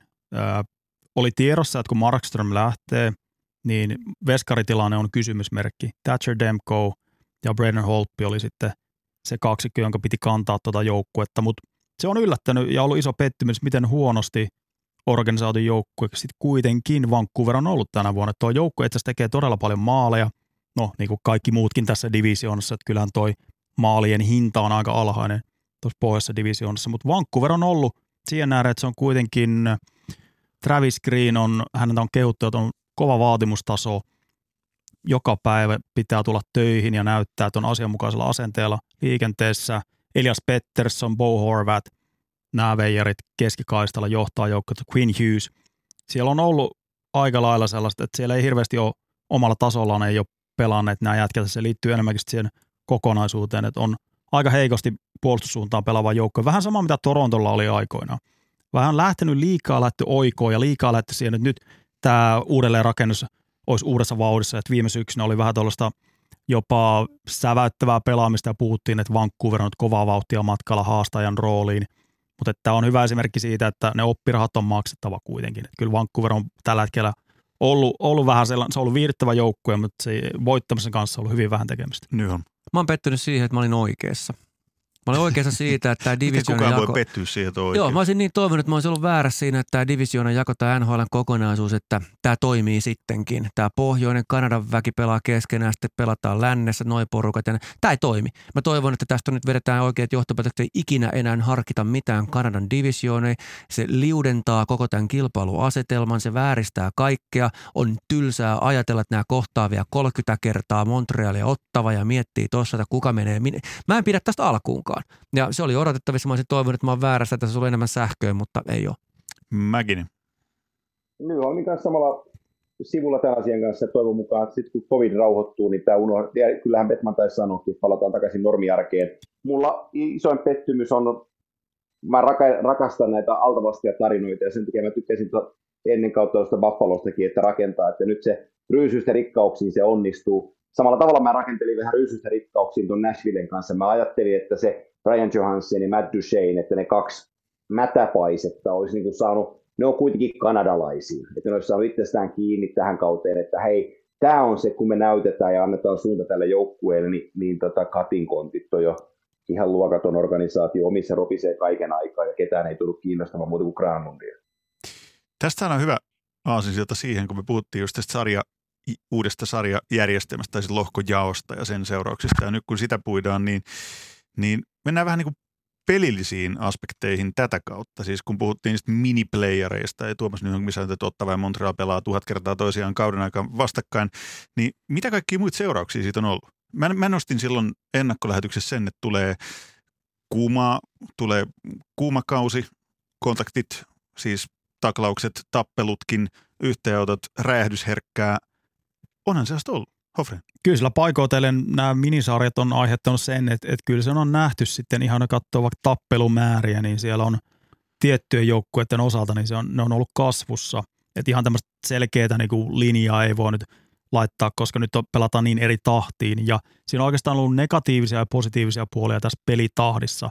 Että tuossa viikonloppuna nähtiin hyvin Boston Bruins, joka on oman divisioonsa kärkijoukkueita, veti sellaisen ohipelin, etten muista milloin viimeksi Boston olisi pelannut. Et siinä myös on se, että kun siellä oli varmaan katseet jo vähän tuossa seuraavassa Pittsburgh-ottelussa, että Rangersia pidettiin, että okei, tämä nyt on tällainen välipala tässä, mutta nuo joukkueet pelaa niin pirun kovalla tahdilla ja otteluita tulee syliin väistämättä ja sitten vielä tulee jotain covid-taukoja, niin entisestään on aiheuttanut sen. Mutta kyllä tuossa on ollut paikoitelle intensiteettiä, sellainen, ei se nyt mitään vihakiekkoa ollut, mutta siellä on ollut tiettyjen joukkueiden välillä, kun hinkataan viikossa kolme kertaa samoja vastaan, niin siellä on ollut näitä kaksinkamppailuja, että se on ollut ihan mukava huomata. Joo, ei se täysin, täysin niin kuin pelkkää negaa ole ollut, mutta semmoinen tietty tai jopa ihan selkeä diversiteetti puuttuu peleistä, että se, että Columbus ja Dallas kohtaa, se oli eilen samannäköistä, mitä se on tänään ja se on huomenakin ihan samannäköistä. Ja tämä on niin kuin valitettavaa, koska jää nämä tämmöiset pikantit yksityiskohtapelit, että lännestä tulee joku olematon Anaheim yhtäkkiä tonne ja paneekin jotain jättiläistä kuonoa. Ei näitä tarinoita ole ja se kerta kaikkiaan tylsyttää. Mä toivon, että tämä kääntyy keväällä posiksi sitä kautta, että nähdään sit odottamattomia sarjoja, kun joukkueet alkaa pelailemaan ennemmin tai myöhemmin väistämättä ristiin, koska Stanley Cup ei voida keskeisen divisioonan kanssa sisällä jakaa. Että Paras esimerkki oli se, että Buffalo ja New York Islanders pelas kolme kertaa peräkkään ja Buffalo hirveästi liekisi niihin peleihin 5-2, 5-2, 5-2 Islanders. Niin, Nämä on tä- tämmöisiä pisteautomaattiotteluita. Mäkin. Joo, ja siis tässä on kyseessä neljä divisioonaa ja voidaan puhua, että täällä on neljä erilaista liigaa jääkiekkoiluissa. Että, että, että jo, mä, mä, pidän siitä, että Toronto näyttää tosi hyvältä. Ja tota, heillä on kaikki, mitä vaaditaan hyvältä joukkueelta. mutta kuinka validi tämä Scotia North nyt tälle on tälle Torontolle, kun ne pyyhkii ottavaa ja Vancouverin tuossa mennen tulee ja Montrealikin nokkaa. Ja, ja tota, mutta sitten kun ne konferenssifinaaliin pääsee, joo, mutta sitten jossain kohtaa tulee vastaan, tiedätkö Islanders tai, tai Washington, ja niiden niin kuin viisikotason puolustaminen ja kolme pelin alle ja keskusta kiinni, niin, niin tuleeko sieltä tehoja enää? Että nämä on, nämä on, niin kuin, näitä, on, näitä on sinällään kiva pureskella, että mitähän tulee tapahtua, kun ne konferenssifinaalit niin kuin koittaa, mutta että onhan nämä niin peli, pelitemmollisesti, pelivaativuudessaan, nämä on erilaisia nämä kaikki divisioonat. Ja kuten tota, Nystein tuossa hyvin, hyvin laittoi, niin joku mm, Honda West esimerkiksi, missä Vegas ja Minnesota St. Louis Colorado pelaa, niin no Losi on yllättävän hyvä tällä. Arizona, San Jose, Anaheim. Nämä on ihan pisteautomaatteja. Sitten sä, sä perät niinku kahteen viikkoon kahdeksan peliä, missä on neljä kertaa Anaheim, kaksi kertaa Arizona, kaksi kertaa San Jose, kahdeksan ottelun voittoputteessa ja katsellaan, että jumalation tuolla joukkueella meneekin oikeasti kovaa, mutta en ottanut yhtään joukkuetta vastaan siinä kahdeksaan viimeiseen peliin. Eli ollaan valmiit heittämään tämä divisioona kautta neljän NHL-malli roskakori. Joo, kyllä Gary Bettman, niin kuin Antti otti tuossa aikaisemmin, niin Bettman ilmoitti jo itse, että ei tämä tule jatkumaan tällä tavalla, että oli toiveikas, että ensi kaudesta lähtien palataan normaaliin ja, ja mikä on toivottavasti näin myös tapahtuu, että kyllähän ne on parhaita hetkiä runkosarjan loppuvaiheessa, kun sanotaan, että vaikka Tampa on idän kärjessä ja kohtaa vaikka Bostonin jonain keskiviikkoiltana. Siinä saadaan vähän sellaista niin kuin tiettyä, että okei, perhana, nämä joukkueet, tässä voi olla itäisen konferenssin kaksi joukkuetta. Että nuo on sellaisia otteluita, mitkä mä ainakin merkkaan kalenterina isolla ja herään katsoa noin, koska siinä haetaan asetelmia kevättä varten. Nyt merkkaa almanakkaa. Niin ajatelkaa nyt, jos yhtäkkiä olisi tieto, että Mäkinen tulee kaupunkiin ja selostaa huomenna Tampa Islandersin Nieminen Hoffre Harjulan studiossa. Siis wow, mikä fiilis siinä tulisi yhtäkkiä, että hei nyt nämä jengit kohtaa nämä mittaa toisiaan, tosiaan joku, että Toronto pelaisi Vegasia vastaan. Se on niin, niin siistiä kuin vaan voi olla. Et sitä kautta se aukeaa, miten paljon tämä kausi, kausi niin kuin vaatisi sitä ristiinpeluta. Mäkinen, täällä luodaan teidän Dream Teamiin ja kaipaillaan siitä. No Ossi mukaan, Ossi mukaan hei. Ossi, joo, joo, joo, joo, joo. Ja Kime sitten. Ossi ohjaat. joo, mutta tota, tämä on just näin. Tämä on just näin, että tämä, tämä on niin kuin, tämä on ihan kivaa, mutta tästä puuttuu sellainen tietty twisti, jossa voi, voi laske, laskeskella tulevaisuutta ajatellen, että ehkä tässä on nämä tai tosta tulee tämä ja kuka nämä kaksi haastaa, kun tullaan tänne päin tämä on vähän niin kuin liian selko, selkolukusta tällä hetkellä. Ja tota, koko kauden mitassa ei niin kuin riitä se, että, että mietitään, että meneekö Philly tai Pittsburgh tuosta divisionista purtuspeleihin. Se on liian pieni pala purtavaksi. Sitten mennään uuteen teemaan. Mikähän se mahtaakaan olla? Ylepuhe. NHL-ilta.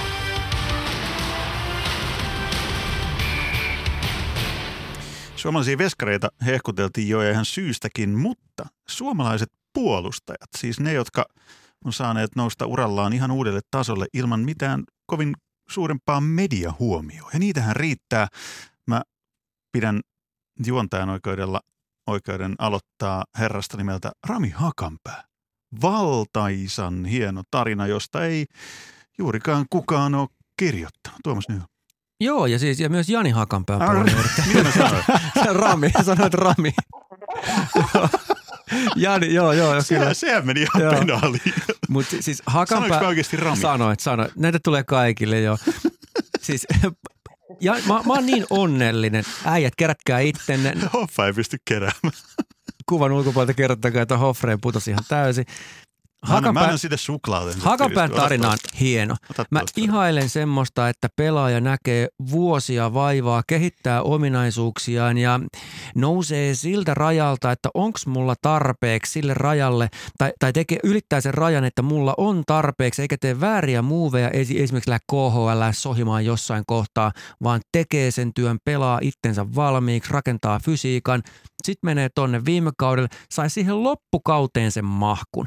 Siinä näytti uusi soppari ja tänä vuonna siis aivan huikaisevan hyvää jääkiekko. Ainoa syy katsoa ankkojen peliä on Jani Hakanpää. Antti Mäkinen, mitä sanot Jani Rami Hakanpäästä? No, Lyysteeni purki sen asian.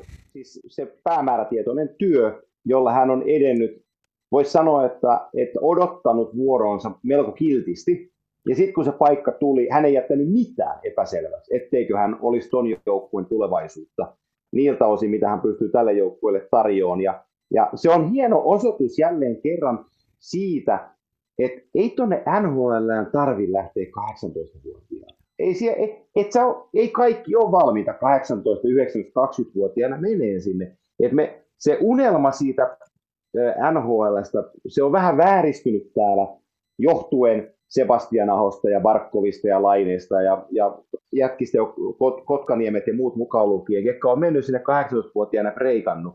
Se on harvinaista globaalissa jääkiekossa, että sinne pystyy murtautumaan tähän ikään.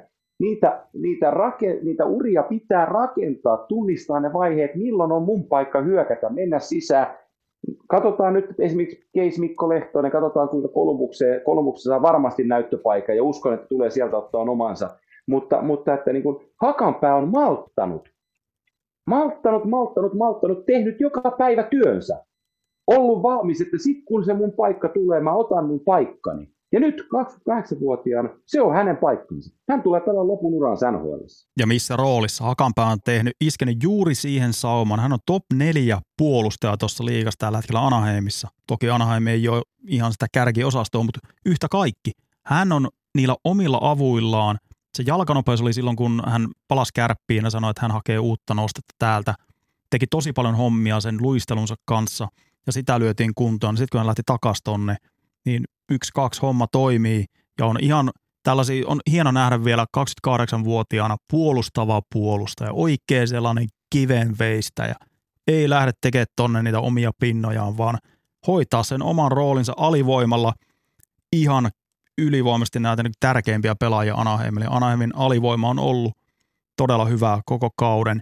Et on, on hieno nähdä, että on tällainen inspiroiva esimerkki myös toista kautta, niin kuin Antti sanoi, että, että sinne ei tulla tarvi 18, 19, 20 lähteä, että jos ei tapahdu mitään ne 22 vuotta, niin sen jälkeen haudataan ja sitten sit on ura lainausmerkeissä ohi, vaan että käännetään kaikki kivet ja lyödään se työ ja katsotaan sen jälkeen, mihin se riittää. Siis Rami Hakaniemi on hyvä esimerkki siitä, että et, et hän on liitos. Se, siinä on tosi paljon vanhaa liittoa ja tosi paljon uutta. Eli hän on tämmöinen positiivinen, nuori tai nuorekas, muotitietoinen, rento kaveri, joka on kiinni tämän päivän pulssissa. Ja hänen pelityylinsä on vanhan liiton soturikiekkoa. Mennään kulmaan, vankeja ei oteta, kaikki tuhotaan, mikä tielle tulee, mutta tehdään se sillä tavalla, että siinä on mukana tämmöinen moderni kepeys. Niin kuin hänessä on paljon sellaista, mihin tämän päivän pakkien mun mielestä suomalaisten nousevien jätkien kannattaisi katsoa siihen suuntaan. Niko Mikkola vivahde ehkä sama, peliprofiili ei ole ihan sama, mutta Mikkolassa on pikkusen tämmöistä, sanotaan 28 prossaa samaa kuin Hakan päässä, vaikka ei ole pelaaja luonteelta tai pelaajaprofiililtaan samalla. Tämä oli hyvä ansin sieltä. Mulla oli seuraava nimittäin Joo. listalla suomalaispakeista juuri Niko No hyvältä Mikkola. näyttää, erittäin hyvältä Ja hei, tämän nimen mä osasin sanoa oikein. Antti Mäkinen Niko Mikkolasta. Yhdytkö Nyholmin siihen, että pelaajaprofiili tai, tai pelaajapolku? Jotenkin tai se niin kuin mentaliteetti ja semmoinen, mihin hän asemoituu, niin siinä on jotain samaa. Antti. Kyllä, joo, ja orke, orkesteri, mistä hän on ottanut pelipaikkaa itselle ja peliaikaa, niin se on vielä kovempi kuin Hakaniemellä, Hakaniemellä tuolla Daxin, Daxin suunnalla. Mutta tota, me, ollaan, me ollaan Niemisen Villen kanssa, äh, maestro Niemisen kanssa, meillä on kiva keskustelu tässä jo virenyt pitkän aikaa meidän automatkoilla siitä, että me, me ollaan muistutettu toisiamme siitä, että, että muistetaan, muistetaanko sitä, että, että puolustajien ykköstehtävä jääkiekossa, niin itse asiassa se on puolustaa, ei tehdä tehopisteitä. Et, et kyllä puolustajat vie niin puolustaa ja sitten hyökkäjät hyökkää ja pidetään ne asetelmat näin. Se on, se on vähän vääristynyt se keskustelu tässä jossain kohtaa, että kun kaikkien puolustajien pitäisi tehdä 70 pistettä kaudessa. Niin kyllä on kiva katsoa tällaisia, tällaista hakanpäätä ja, ja, ja Mikkolaa tuossa, tiedätkö, tulee, joka osaa box out ja on vähän ilkeitä maaliedustalla ja pystyy kul- kulmassa niin sanotun kiekko heittää lasin kautta ulos, jos tilanne vaatii sitä. Niin aika kiva katsoa sellaista peliä puolustaminen ei mene koskaan pois muodista. Ihan jo joukkuetasolla, niillä, voitetaan mestaruuksia sit viime kädessä ja sitten se on ihan sama myös, että millä esim. Niko Mikkola tuosta, kun katsoo, että Tori Krug, Justin Falk, Winston, Marco Scandella ja Portuzzo ja Mikkola on nyt tällä hetkellä siinä kiinni. Aika kovassa seurassa. Ja St. Louis Blues on sellainen joukkue vielä, että sinne ei oteta mitään kesäpoikia harjoittelee sinne noihin rooleihin, vaan että kyllä Mikkolakin on tehnyt kärsivällisesti ja pitkäjänteisesti sitä työtä tuolla farmissa ja ja on hakenut vähän kokemuksia KVG, niitä oli myös tässä Hakanpään kanssa tuossa 2019 joukkuessa tuli mestaruus sieltä. Et, et kyllä nämä, nämä on hyviä esimerkkejä myös nuorille pakeille tuolla, että kaikkien ei tarvitse valita 6-5 numeroa selkämykseen tai, tai nelosta ja kasvattaa takatukkaa ja, ja jäljitellä täysin Erik Carlsonin pelaamista, koska nämä on poikkeustapauksia ja he nousee nuorella iällä. Ja se näkyy myös tuolla Junnu Lätkässä, että siellä on tämmöinen tietty puolustusosaaminen ja sen arvostaminen, niin siinä on puutteita. Ja sitten miten siistiä se olisi, kun kaikkien näiden puheiden päälle joku joskus valitsisi Norris voittajaksi yhden puolustajan, eikä sitä pakkien pistepörssin voittaja. Se on mun mielestä sietämätöntä, että se voittaa aina joku. Siis hyviä pelaajia, se on ihan eri asia. Me tarvitaan oma palkinto puolustajille tai Norriksen uudelleen määrittely. Tässä itse asiassa oli tämä Pohjois-Amerikan kiekkokierrotteen liitto aina kauden puolivälissä valitsee, tämä on nyt ollut joku parisen kolme, kolme vuotta varmaan, että valitaan paras puolustava puolustaja. Että on niin pakko ollut tehdä tämmöinen erillinen kategoria. Se, se, ei, se pitäisi mm. olla ehdottomasti myös niin tuossa mukana, että joku Chris Pronger tulee mieleen, joka voitti sillä itse asiassa Hartinkin, mutta että siihen vaaditaan aina se tietty pistemäärä ennen kuin otetaan edes harkintaa. Mäkin. Luojan kiitos, Viktor Hedman on olemassa. Niin, kyllä toivo elää. Mutta suomalaisia pakkeja, hei, yhtä ei voida sivuuttaa. Ja ajankohtainen siirronkin näkökulmasta. Mikko Lehtonen, povaltiin täällä kauden ennakko-osuudessa sitä, että Mikko Lehtonen breikkaisi Torontossa, saisi mahdollisuuden, riittävän hyvän mahdollisuuden käyttäessä. Näin ei käynyt. Antti Mäkinen, miksei käynyt? Niin, siis eh, Bobihan pelasi kaiken kaikkiaan Torontossa yhdeksän peliä, oli kolme syöttöpistettä. Tuossa ennen tradeia viikko takaperin suurin piirtein se pääsi pelaamaan kolme peliä putkeen. Ja oli niissä peleissä ihan hyvä. No mutta kun se ihan hyvä ei riitä Torontossa, jossa joukkue on, on kalibroinut itsensä mestaruusjahtiin, vaan siellä täytyy ottaa sitten se paikka pelaavasta kutosesta. Mikko Lehtosen ongelmahan tässä on se, että mm, tämä kuulostaa vähän falskilta sanoa, mutta ei hän Torontossa oikein tiedetty, minkälainen puolustaja sinne tulee. Sitten on lyhyt training campi, niin sä olet vielä katsomaton kortti päävalmentajalle, joukkueelle, vaikka se siinä pari viikkoa hengaatkin mukana. Mikko Lehtonen eh, ei ollut ihan va- oikeassa paikassa itsellensä ajatellen alkukausesta lähtien. Nyt hän on oikeassa paikassa joukkueessa, missä hän tulee taatusti pääseen pelaamaan. Mutta tota, se Toronto oli vain liian kova paikka tällaiseen mm, tällaiseen kauteen, jossa ei ole kunnon treeninkäyttiä, vaan luotetaan niihin palasiin, jotka tiedetään entuudesta ja niistä rakennetaan. Ja Toronto, Toronton erinomaisuus ajo siihen, että, että Lehtonen ei saanut paikkaansa. Mä ymmärrän hyvin, että Lehtonen kysyy sille puoliretorisesti, että en oikein tiedä, miksi en saanut näyttöpaikkaa Torontossa. Mä tiedän, ja se on syy, että valmentaja katsoi, että me voitetaan muilla jätkillä todennäköisemmin. Valmentaja heittää uuniin juuri sen kokoonpanon, jolla he todennäköisemmin voittaa hänen mielestään. Ja se ei ole Lehtosen vika, toi viitata, mitä Mäkinen sanoi, he ei tiennyt tarkalleen, ja tuolla on hirveän vaikea mahtuu sitten enää takamatkalta tuohon kokoonpanoon, kun Toronto on matkalla voittamaan mestaruutta, ja niillä on ihan erilainen drive meneillään kuin vaikka Columbus, joka on juuri Lehtoselle lähes optimaalinen paikka, ei mitään hävittävää joukkueena, itsellä vain loistettavaa, eli näin tämän niin kuin pitää hänen puolestaan mennä. Toki se, että hän Torontoon meni ja olisi sen paikan voinut ottaa, niin sehän on ollut hieno tarina, mutta se ei ollut niin realistinen lähellekään kuin se, että hän pelasi nyt hyvin Kolumbuksessa. Eli nyt me siis nähdään sitä samaa, nähdään. samaa, mitä nähtiin KHL Jokereissa, semmoista kuin siniviiva dominointi. Niin nähdäänkö, niin hänen pitää päästä niin. NHL-tasolle pelaajana. Jos hän olisi sitä ollut kiistatta, hän olisi pelannut myös jo Torontossa, mm. mutta kun siellä kilpailu on niin kova, että automaatilla ei tule mitään. Nähdäänkö se nyt, Hoffa? No siis se oli väärä ajatus Mikko Lehtoselle. Sanotaan, että Lehtonen olisi tullut ennen viime kautta treeninkämpille Torontoon, niin hyvin voisi olla, että hän olisi tällä hetkellä nyt tossa kutos, kutos tota, pakkien joukossa. Et tällä hetkellä, niin kuin Sheldon Keefe sanoi, Toronton päävalmentaja, että ei ollut syytä tehdä muutoksia. Ja miksi olisi? Tällä hetkellä toi homma toimii. Se on oikeasti, kenen paikan Mikko Lehtonen tuosta nyt ottaisi. Ei, ei tule mieleen. Että kyllä Columbus on loistava trade kekäläisen kannalta. Nyt, nyt nähdään, että sit tietysti on tortoralaiset kiinni, että miten hän, tai Bradshaw, joka peluttaa pakkeja, että miten he antaa sitä luottoa ja saako hän aidon mahdollisuuden näyttää, mutta että kyllä tuossa on hyvät merkit ilmassa, jos vaan Mikko Lehtonen on ottanut opikseen, mitä hän tuolla Torontossa joutui, joutui vähän opiskelemaan tuota peliä ja millä tavalla NHL pelataan, niin kaikki saamat onnistua kolmoksi. Antti, Antti Mäkinen, kuinka maaliin sä pääset selostamaan Mikko Lehtosen tekemänä vielä tällä kaudella? Ne, sitä mun on vaikea sanoa. Kyllähän, kyllähän niin kuin Mikko Lehtosen täytyy itse ymmärtää myös se, että häneltä odotetaan ja hänen täytyy toteuttaa. Ei vaan voi mennä paikalle ja osallistua kamppailuun ja, ja toivoa, että jotain tulisi tapahtua, mutta että kyllähän niin kuin mietitään Torontoa ja, ja tota, kuinka tuo asia nyt ratkesi kokonaisuudessa, niin kyllähän Kyle Dubas näyttää aika hyvältä, hyvälle tämän asian kannalta, että hän, hän sainas Lehtosen.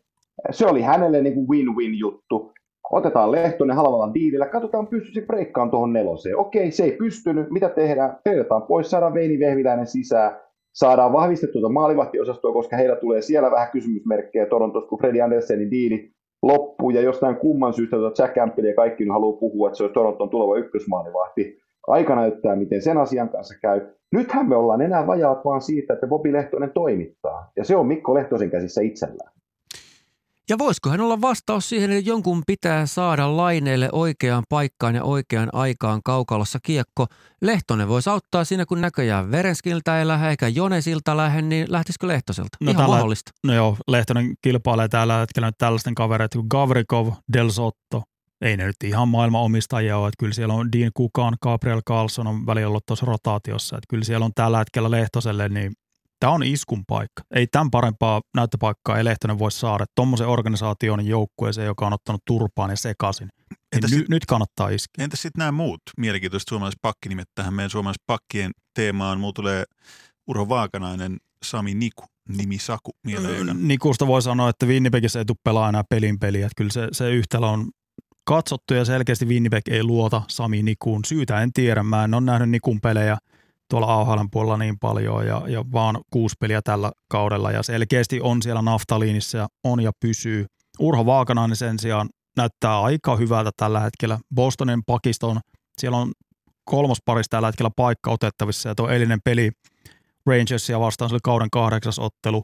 Se alkaa näyttää, hän on viisas pelaaja, alkaa näyttää peli peliltä, ottaa opiksi virheistään, ottaa opiksi tietystä pelitilanteesta. Okei, tuossa tilanteessa voi vähän ottaa enemmän aikaa. Tuossa tilanteessa pitää liikuttaa kiekkoon nopeammin, nostaa jalalla tuohon ja on, on pelannut itse asiassa aika hyviä minuutteja tässä ja välillä ykkösparissakin ja siellä on virheitä tullut, mutta ne virheistä oppiminen ja sen pe- pelaamisen eheyttäminen kierroskierrokselta, niin sen takia mä uskon, että Vaakanainen ottaa Bostonista vakiopaikan tämän kauden aikana.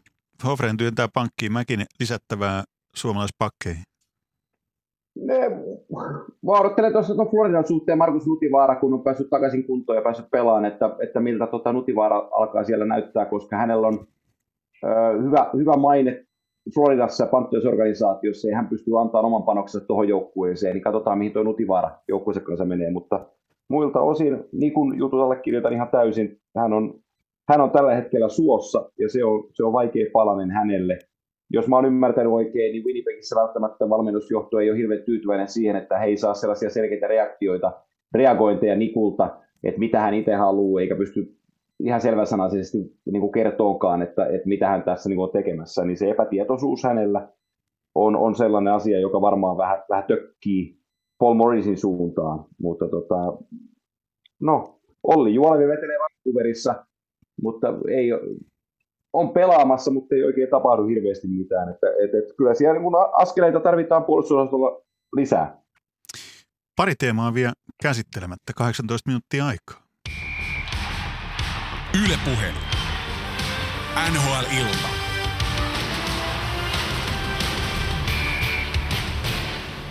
Siirtoja, niitä on nähty isojakin. Nyt puhutaan seuraavaksi siitä suomalaiskulmalla, että mitä kauppatavaraa NHLstä löytyy. Sinivalkoista kauppatavaraa. Mä sanoisin Haula Granlund. Hofre, mitä sanot? Kyllä Haula ja Granlund selkeästi ne, jotka liikkuu siirtorajalla. Olisi yllättynyt, jos jompikumpi noista ei liikkuisi. Öö, molemmat on UFA paperilla tämän kauden jälkeen ja Nashville, siellä on myyntihost jalassa. Kyllä Nashville on tehtävä nyt peliliikkeitä ja laitettava nyt aidosti uusiksi tota palettia. Ja Granlund tällä hetkellä on joukkueensa tasaisin hyökkäjä ollut pitkin kautta. Ja olisi sellainen, puhuttiin vaikka Torontosta, niin olisi aika hyvä palanne Torontolle. Sinne kakkos-kolmosketjun laidalle todella luotettava pelaaja, sellainen valmentajan ihane pelaaja. John Hines luottaa Granlundin tällä hetkellä täysin. Miksi luottaa, jos katsoo Granlundin pelaamista? Se on tehotonta, mutta se on joukkuetta hyödyttävää. kiekottoman pelaamisen kautta. Siinä on se erikoistilanne potentiaali, hän pystyy pelaamaan ylivoimaa, mutta ei ole kuitenkaan eturivin pelaaja tässä liigassa. Et aika paljon on tullut se status alaspäin niistä, kun hän naulasi 70 pistettä ja mietittiin, että onko tämä se uusi normaali Granlundille. Niin kyllä Granlund on sellainen, ihan katsoa koko liigan osalta, niin on yksi kiinnostavimpia pelaajia, joka liikkuu siirtorajalla. Antti Menkinen, ketkä liikkuu ja minne? Minne on vaikea sanoa. Henri Jokijärvi Buffalosta varmasti liikkuu muskaset ennen huhtikuuta ja mulla on joku sellainen etiäinen, että Chicago Blackhawks kun miehen varasi ja toi NHL, niin voisiko Blackhawks-organisaatiossa olla kiinnostusta Jokiharjon suuntaan tuolta Buffalosta ja toinen, joka liikkuu, niin Montreal Canadiensin Arturi Lehkonen. Nyt on tullut aika kypsäksi sille, että Lehtonen pakkaa kamassa Montrealista ja menee jonnekin muualle. Ostan noin osakkeet ja sitten heitä vielä yhden nimen, Joonas Korpisalo. Tämä tulee vähän puskista, mutta Kolumbuksen on tehtävä enemmän tai myöhemmin se ratkaisu, että kumpiko siellä on Mertzliikins vai Korpisalo, kumpiko lähtee. Ja tällä hetkellä Korpisalolla on sopimusta jäljellä 22 vuoteen asti, ja se on helpommin siirrettävissä tällä hetkellä, mutta et jossain vaiheessa tietysti markkina-arvo, sanotaan, että viime syksyn jälkeen, niin se on tullut aika paljon alaspäin, mutta en olisi yllättynyt, jos siellä tulisi tämmöinen yllättävä siirto ja Korpisalo siirtyisi sitten tuosta, mutta Mertzliikins, jompikumpi noista siirretään tämän puolentoista vuoden aikana. Viittaako siihen, että kun sieltä takaa tulee näitä heidän maalivahtisankareitaan väistämättä organisaatio, vai miksi se muuvi on sun mielestä tehtävä? No siihen, että, että toi nykyinen tandemi, niin mä en usko, että jollain tavalla tätä pitää ravistella nyt tällä hetkellä, ja kun puhutaan sitten sentteristä, ja, ja Korpisalo oli viime syksynä se kuumempi veskari, ja on noista potentiaalisempi mun mielestä.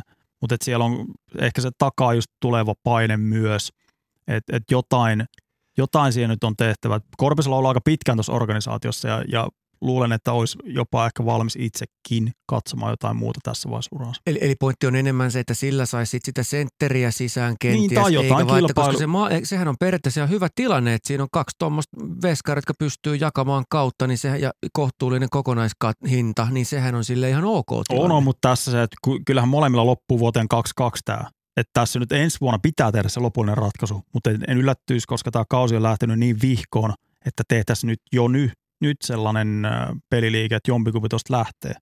Mäkin.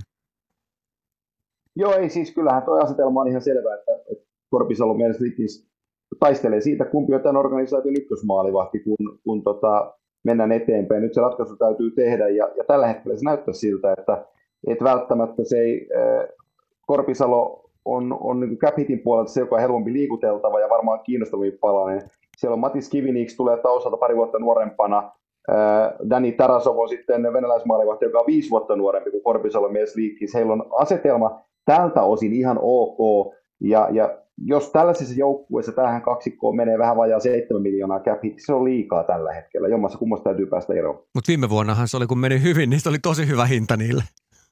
Niin oli, ja se oli, Kekälän hän puhui sitä, että, että tällä hetkellä on positiivinen ongelma, mutta just toi tuli vaan mieleen taas nyt, että kun tämä kausi on lähtenyt niin heikosti liikkeelle, että olisiko nyt jonkinnäköinen niin sanottu panikkinappulan painannus edessä. Ja se, ja, joo, ja se pointti on nimenomaan siinä, että molemmille tehtiin kahden vuoden lappu katsaukseen, mihin tämä menee. Nyt ollaan tilanteessa, että se päätös pitää tehdä. Se on vaan se, on vaan se kylmä matikka tässä, ei mikään muu.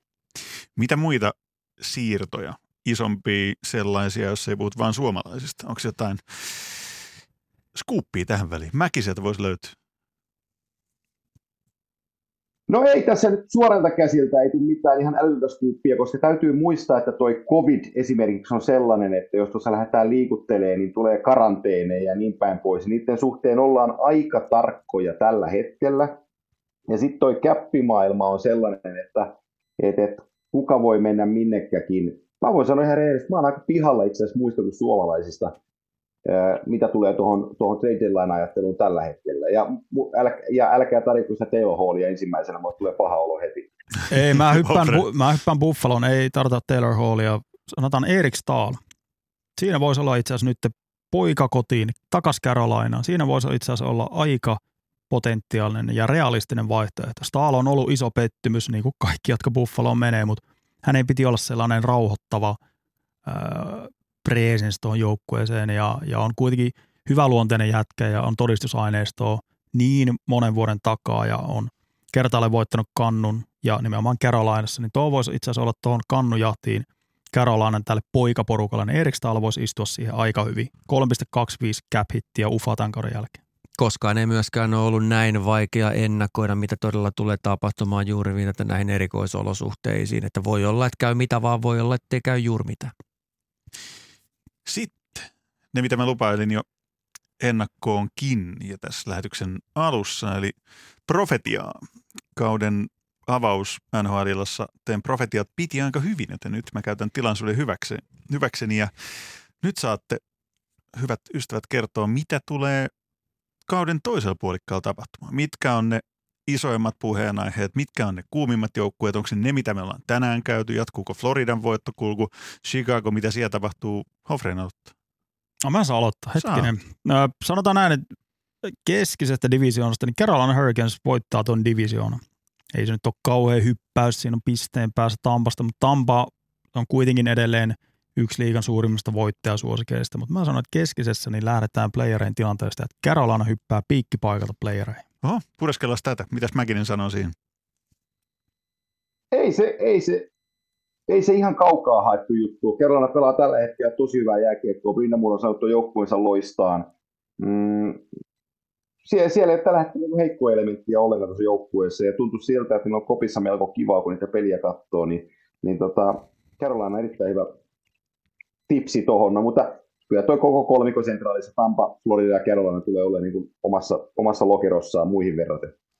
No mä itse sanoisin niin kuin ottaa jokaisen divisioonan. Musta se top nelikko näyttäisi olevan aika vakaa kaikissa. Et mä en usko, että tuossa nähdään kovin iso liikehdintä, että vaihtaako Calgary Montreal paikkaa. Se on vähän kosmetiikkaa. Musta tuntuu, että on aika selkeässä tilanteessa. Itse asiassa tuo itäinen, si- siinä tulee sellainen koiratappelu tuosta viimeisestä paikasta. Siellä on nyt tällä hetkellä, en mä Rangersia en laske enää tuohon, että siellä on pisteprosentti 48 ja seuraavalla eli Philadelphia 58. Se on todella kova taso. Sieltä jää joku laatujoukkue rannalle ja siinä on tällä hetkellä kaikki oikeastaan Islanders, Capitals, Penguins, Bruins, Flyers. Joku jos tosta joukosta jää rannalle ja se on aikamoinen paukku. Mäkin. Joo, toi Fili on tuossa tällä hetkellä sellainen mielenkiintoinen kortti katsottavaksi, että miten se Carter Hartin koppi alkaa tarttua, kuinka, kuinka tota, toi orkesteri saadaan pelaamaan sitä kiekkoa vielä paremmin tämän divisionan sisällä, että ne no, kipuu tuonne neljän joukkoon. Ja kuka, mikä tästä nelikosta tulee sitten alas, koska mun papereissani Pittsburgh Penguinsin ei pitänyt olla näin kova, mutta se Tristan Cherry on saanutkin kiekkoa kiinni. On jäänyt täysin mainitsematta meillä tässä jaksossa se, se että että Kasperi Kapanen on ylittänyt kaikki ne odotukset oikeastaan, mitä kauden lähdettäessä oli, koska olosuhteet hänellä tähän kauteen tultaessa ei ole mitkään ihan parhaat, ja Kasperi on pelannut tosi hienoa jääkiekkoa. Penguins-paidassa, saanut tulo, tulosta aikaa. Tätä tehdessä Penguins on viidottu mittaisessa voittoputkessa, ja, ja tota, heillä on pisteitä 35, 87 64,8 tuo voittoprosenttimarginaali, niin, niin tota, Penguins on ollut kovempi kuin osasin olettaa, ja, ja se tekee tässä se kissatappelu, mikä Hoppa sanoi. Tämä tulee olemaan ehkä koko loppukauden mielenkiintoisin juoksu. Ja Kapanen pelaajana, hyvä, että otit esiin. Se on todella kiinnostava katsoa hänen tekemistään. Siis pelaajaprofiili tänä päivänä verrattuna siihen, mitä oli vaikka vuosi puolitoista sitten. Hän pelaa aika erilaistakin jääkiekkoa, mikä tuntuu aika hämmästyttävältä. Hän valikoi niitä omia syöksyhetkiään aivan eri tavalla kuin aikaisemmin. Hän lukee viisikon peliä aivan toisella tavalla kuin aikaisemmin. Oli semmoinen laidalta syöksyvä semmoinen tehomies, turbiiniukko, joka vähän oli omilla laduillaan. Ja, ja nyt tuntuu, tuntuu, että pelaa toiselta. Peilaako Malkkinin Crospin kautta, jos heidän kanssa pelaa? Pelaa niin pikkusen enemmän, että mitä tässä pitää niin tehdä, etsiä omaa paikkaansa siinä hyvällä tavalla. Siihen ne pisteet on erittäin jees ei ole fyysisesti aivan niin räjähtävä kuin voisi olla. Eli siellä on petrattavaa, selvästikin kuntopiikki ei ihan osunut tähän, mutta se on näkynyt tehopisteissä, joka on taas pitänyt hänet hyvin kokoonpanossa kiinni. Ja Pittsburghista vielä, kun puhuttiin aiemmin näistä valmentajista, niin Mike Sullivan menee aika iso sulka myös tuon Pittsburghin kaudesta hänen hattuunsa. Että kyllä on tämän, on oman ammattikuntansa ihan eliittiä ja on pystynyt valmennusryhmänsä kanssa myös repimään tuosta rosterista, joka on kuivattu niin moneen kertaan, niin on pystynyt sieltä vielä kaivaa, kaivaa uutta voimaa. Ja ollaan tilanteessa, jossa Evgeni Malkin ei ole se Malkki, mikä hän oli muutama vuosi sitten. Sidney Crosby on juuri siinä murrosvaiheessa, mistä puhuttiin kauden avauslähetyksestä. Hänen uransa uusi vaihe on nyt alkamassa. Ei ole enää sadan pisteen mies, näyttäisi käsittelevän tilanteen kohtuullisen hyvin, mutta Pittsburgh on aivan pian siinä tilanteessa, että heidän pitää löytää siihen, ei vaihtuvuus, mutta uusi happi, uusi henki jostakin. Ja se ei poista sitä, etteikö se ei olisi Crosby rinnassa täsmälleen niin kauan kuin se haluaa tietenkin on. Me aloitettiin posihommista, niin me lopetetaan tämä myös posihommi. Antti Mäkinen lisää profetiaa siitä, mikä tulee olemaan NHLn kauden runkosarjan toisen puolikkaan juttu, jos toinenkin, positiivisuuden kautta. Andre Vasilevski tulee dominoimaan Tampan maalilla ja tulee voittaa pitäen kaikki kannut, mitä vaan yksilö voi NHL voittaa. Niin hyvä Vasilevski on ollut. Siihen me takerutaan kiinni. Sitten me takerutaan seuraamaan sitä, että kuinka paljon tuo Ostu Matthews tulee takoon noita maaleja Linspiderassa, että jossain kohtaa ajattelin, että se pystyy tuon legendaarisen 50 maalia 50 pelissä tekemään. Tällä hetkellä se näyttäisi himpun verran vaikealta, mutta sitten on tosi kiva seurata, että kuinka paljon se Matthews pystyy niitä maaleja nakkailee. Ja sitten me seurataan sellaista tilannetta vielä tuolta Vegasin suunnalta, että kun se Markan Lefleury, kun se menee aina vuoristorataa, että välillä se agentti laittelee tikarikuvia someen päävalmentajasta ja kaikkea muuta vastaavaa, ja sitten seuraavalla kaudella se onkin aivan seinä. Et, et kuinka, paljon, kuinka, kuinka hyvän tikkiin toi Flower Power pystyy itsensä laittamaan, kun, kun Vegas lähtee purtuspeleihin, niin, niin, niin siinä on aiheita mietittäväksi loppu, loppukauden ajaksi. Kaksi suomalaista voittaa NHLn palkinnon kauden Oho. jälkeen. Oho. Ja? Pitääkö nimet sanoa? Ois hyvä, ois hyvä. Barkov Selke ja Langinen Calder. Okei. No mä sanon sitten suoraan, että finaalissa pelaavat Vegas ja Islanders. Siitä tulee todella hienoa. Ja mä, mun profetia menee pidemmälle kuin herroilla. Nähdyn perusteella se Alexander Ovechkin ei tule rikkomaan maaliennätystä, joka, siis NHL kaikkea maaliennätystä, joka on Wayne Gretzkin nimissä. Ja sä oot laskenut tämän aikoina sillä kaavalla. Mä oon laskenut tämän monen kertaan, se, se vaatisi toisenlaista tekemistä, ei tule tapahtumaan. Valitettavasti, olisi ollut hienoa nähdä, mutta ei tule tapahtumaan. Antti ja sitä Mäkinen, ei riko sitten kukaan muukaan. Antti Mäkinen, suomalaispalkintojen kanta. Ähm, Kirill Kaprizovin nimi pyörii mun päässä vaan niin lujaa tuon Lankisen kohdalla, että mun on vaikea niin ohittaa sitä, kun se Kaprizov on niin kova tarina, mutta, mutta Sassa tulee ottaa. Pyydyn, se on ihan saalettu. Muistakaa he, että meillä on vielä NHLn playoff-ilta tulossa, että ei, ei, ei kuivata ihan vielä niitä, että kuka kannuun nostelee, mutta Nyholmi on periaatteessa kertonut se jo nyt, eli talteen menee ja areenasta löytyy. Se on just täsmälleen näin. Ja sitten vielä jos ajatellaan tämän kauden tarinoita, niin siis Toronto, josta ei tänään onneksi ole puhuttu niin paljon kuin yleensä saa ylimitoitetun suhteen, niin he on juuri joukkue, joka mitataan vasta, kun pudotuspelit alkaa. Eli nyt odotellaan ihan kaikessa rauhassa, voidaan mennä yksilöt, marnerit ja muut edelleen, ja sitten katsotaan, että pystyykö huutaa vastaamaan huutoon. Ja vielä tuosta divisioonasta Montreal Canadiens ottaa kakkospaikan tuossa divisioonassa vielä, ennen kuin runkosarja loppuu. Toronton takaa. Lopettaako Edmonton kautensa vai kesken?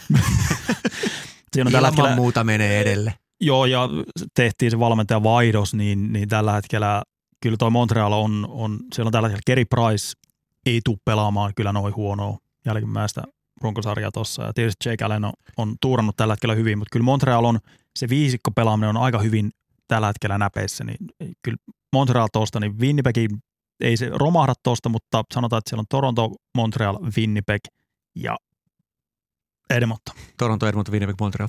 Väitän nyt mäkin vähän vasta. En mä voi, kun mä oon ihan shokissa tuosta Montrealista. No sitä mä, ar- mä arvelin, mä arvelin. Mutta kerää, kerää shokki, meillä on tasan kolme minuuttia aikaa, siinä ehtii kyllä. Joo, siis olisi, olisi hauska nähdä tuon Unsun nousevan tuosta noin, ö, en mä tiedä mistä pitää ottaa kiinni, kun mä menin aivan sekaisin. Se oli niin kova väite, että mä, mulla katkesi mun ajatus täysi. Mä rupesin miettimään, että millä ne kipuaa mutta en mä, en mä pysty selittämään sitä millään. Mutta tähän mun on hyvä seurata, kun tämä kausi menee loppua kohde, että mihin toi Canadiens menee, että, että nyt mä tiedän, mitä mä seuraan heidän osalta.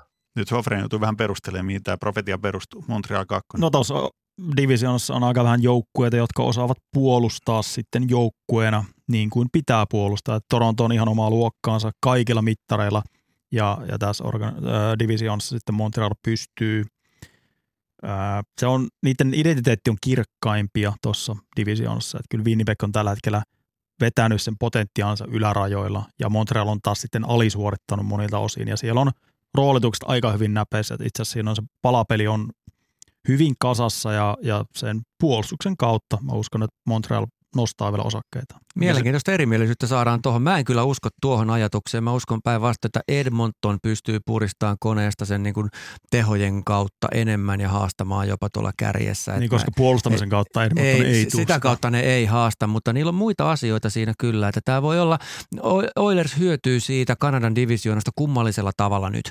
Ja he pystyvät, niin kuin jos löytävät oikein driving, kun on taas vähän kääntynyt parempaa kohti, niin, niin ne pystyy ton hyödyntämään silleen, että ne, ne, ne niin kuin pitää Montrealin ihan varmasti takanaan muun papereissa. Näin mä uskon. Melkein ollaan saatu vedettyä tunti 45 ilman, että ollaan mainittu Jesse Puljujärven nimeä, mutta nyt mä mainitsin sen. Jesse Puljujärvi, Antti Mäkinen, Jesse Puljujärvi aikaa noin 20 sekuntia.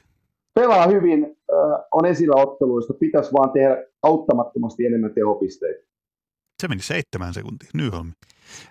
Puljujärvi on mielenkiintoinen pelaaja, että kuinka paljon hän on tulokaskautensa tehoista ja tekemisestä edistynyt, siis pelin kannalta kyllä, mutta nyt pitäisi saada enemmän vielä niin kuin aikaiseksi. Ja, ja onko Edmontonin pläni pitää hänet siinä vai kaupataanko jonain päivänä? Seitsemän sekuntia Sami Hofre. Ja ei hattuun. NHL-pelaaja on, mutta tulosketjun pelaaja ei missään nimessä. Vielä, vielä pitää näyttää enemmän. Te osaatte kellotaulu muuten hienosti. Tasan 7,2 sekuntia.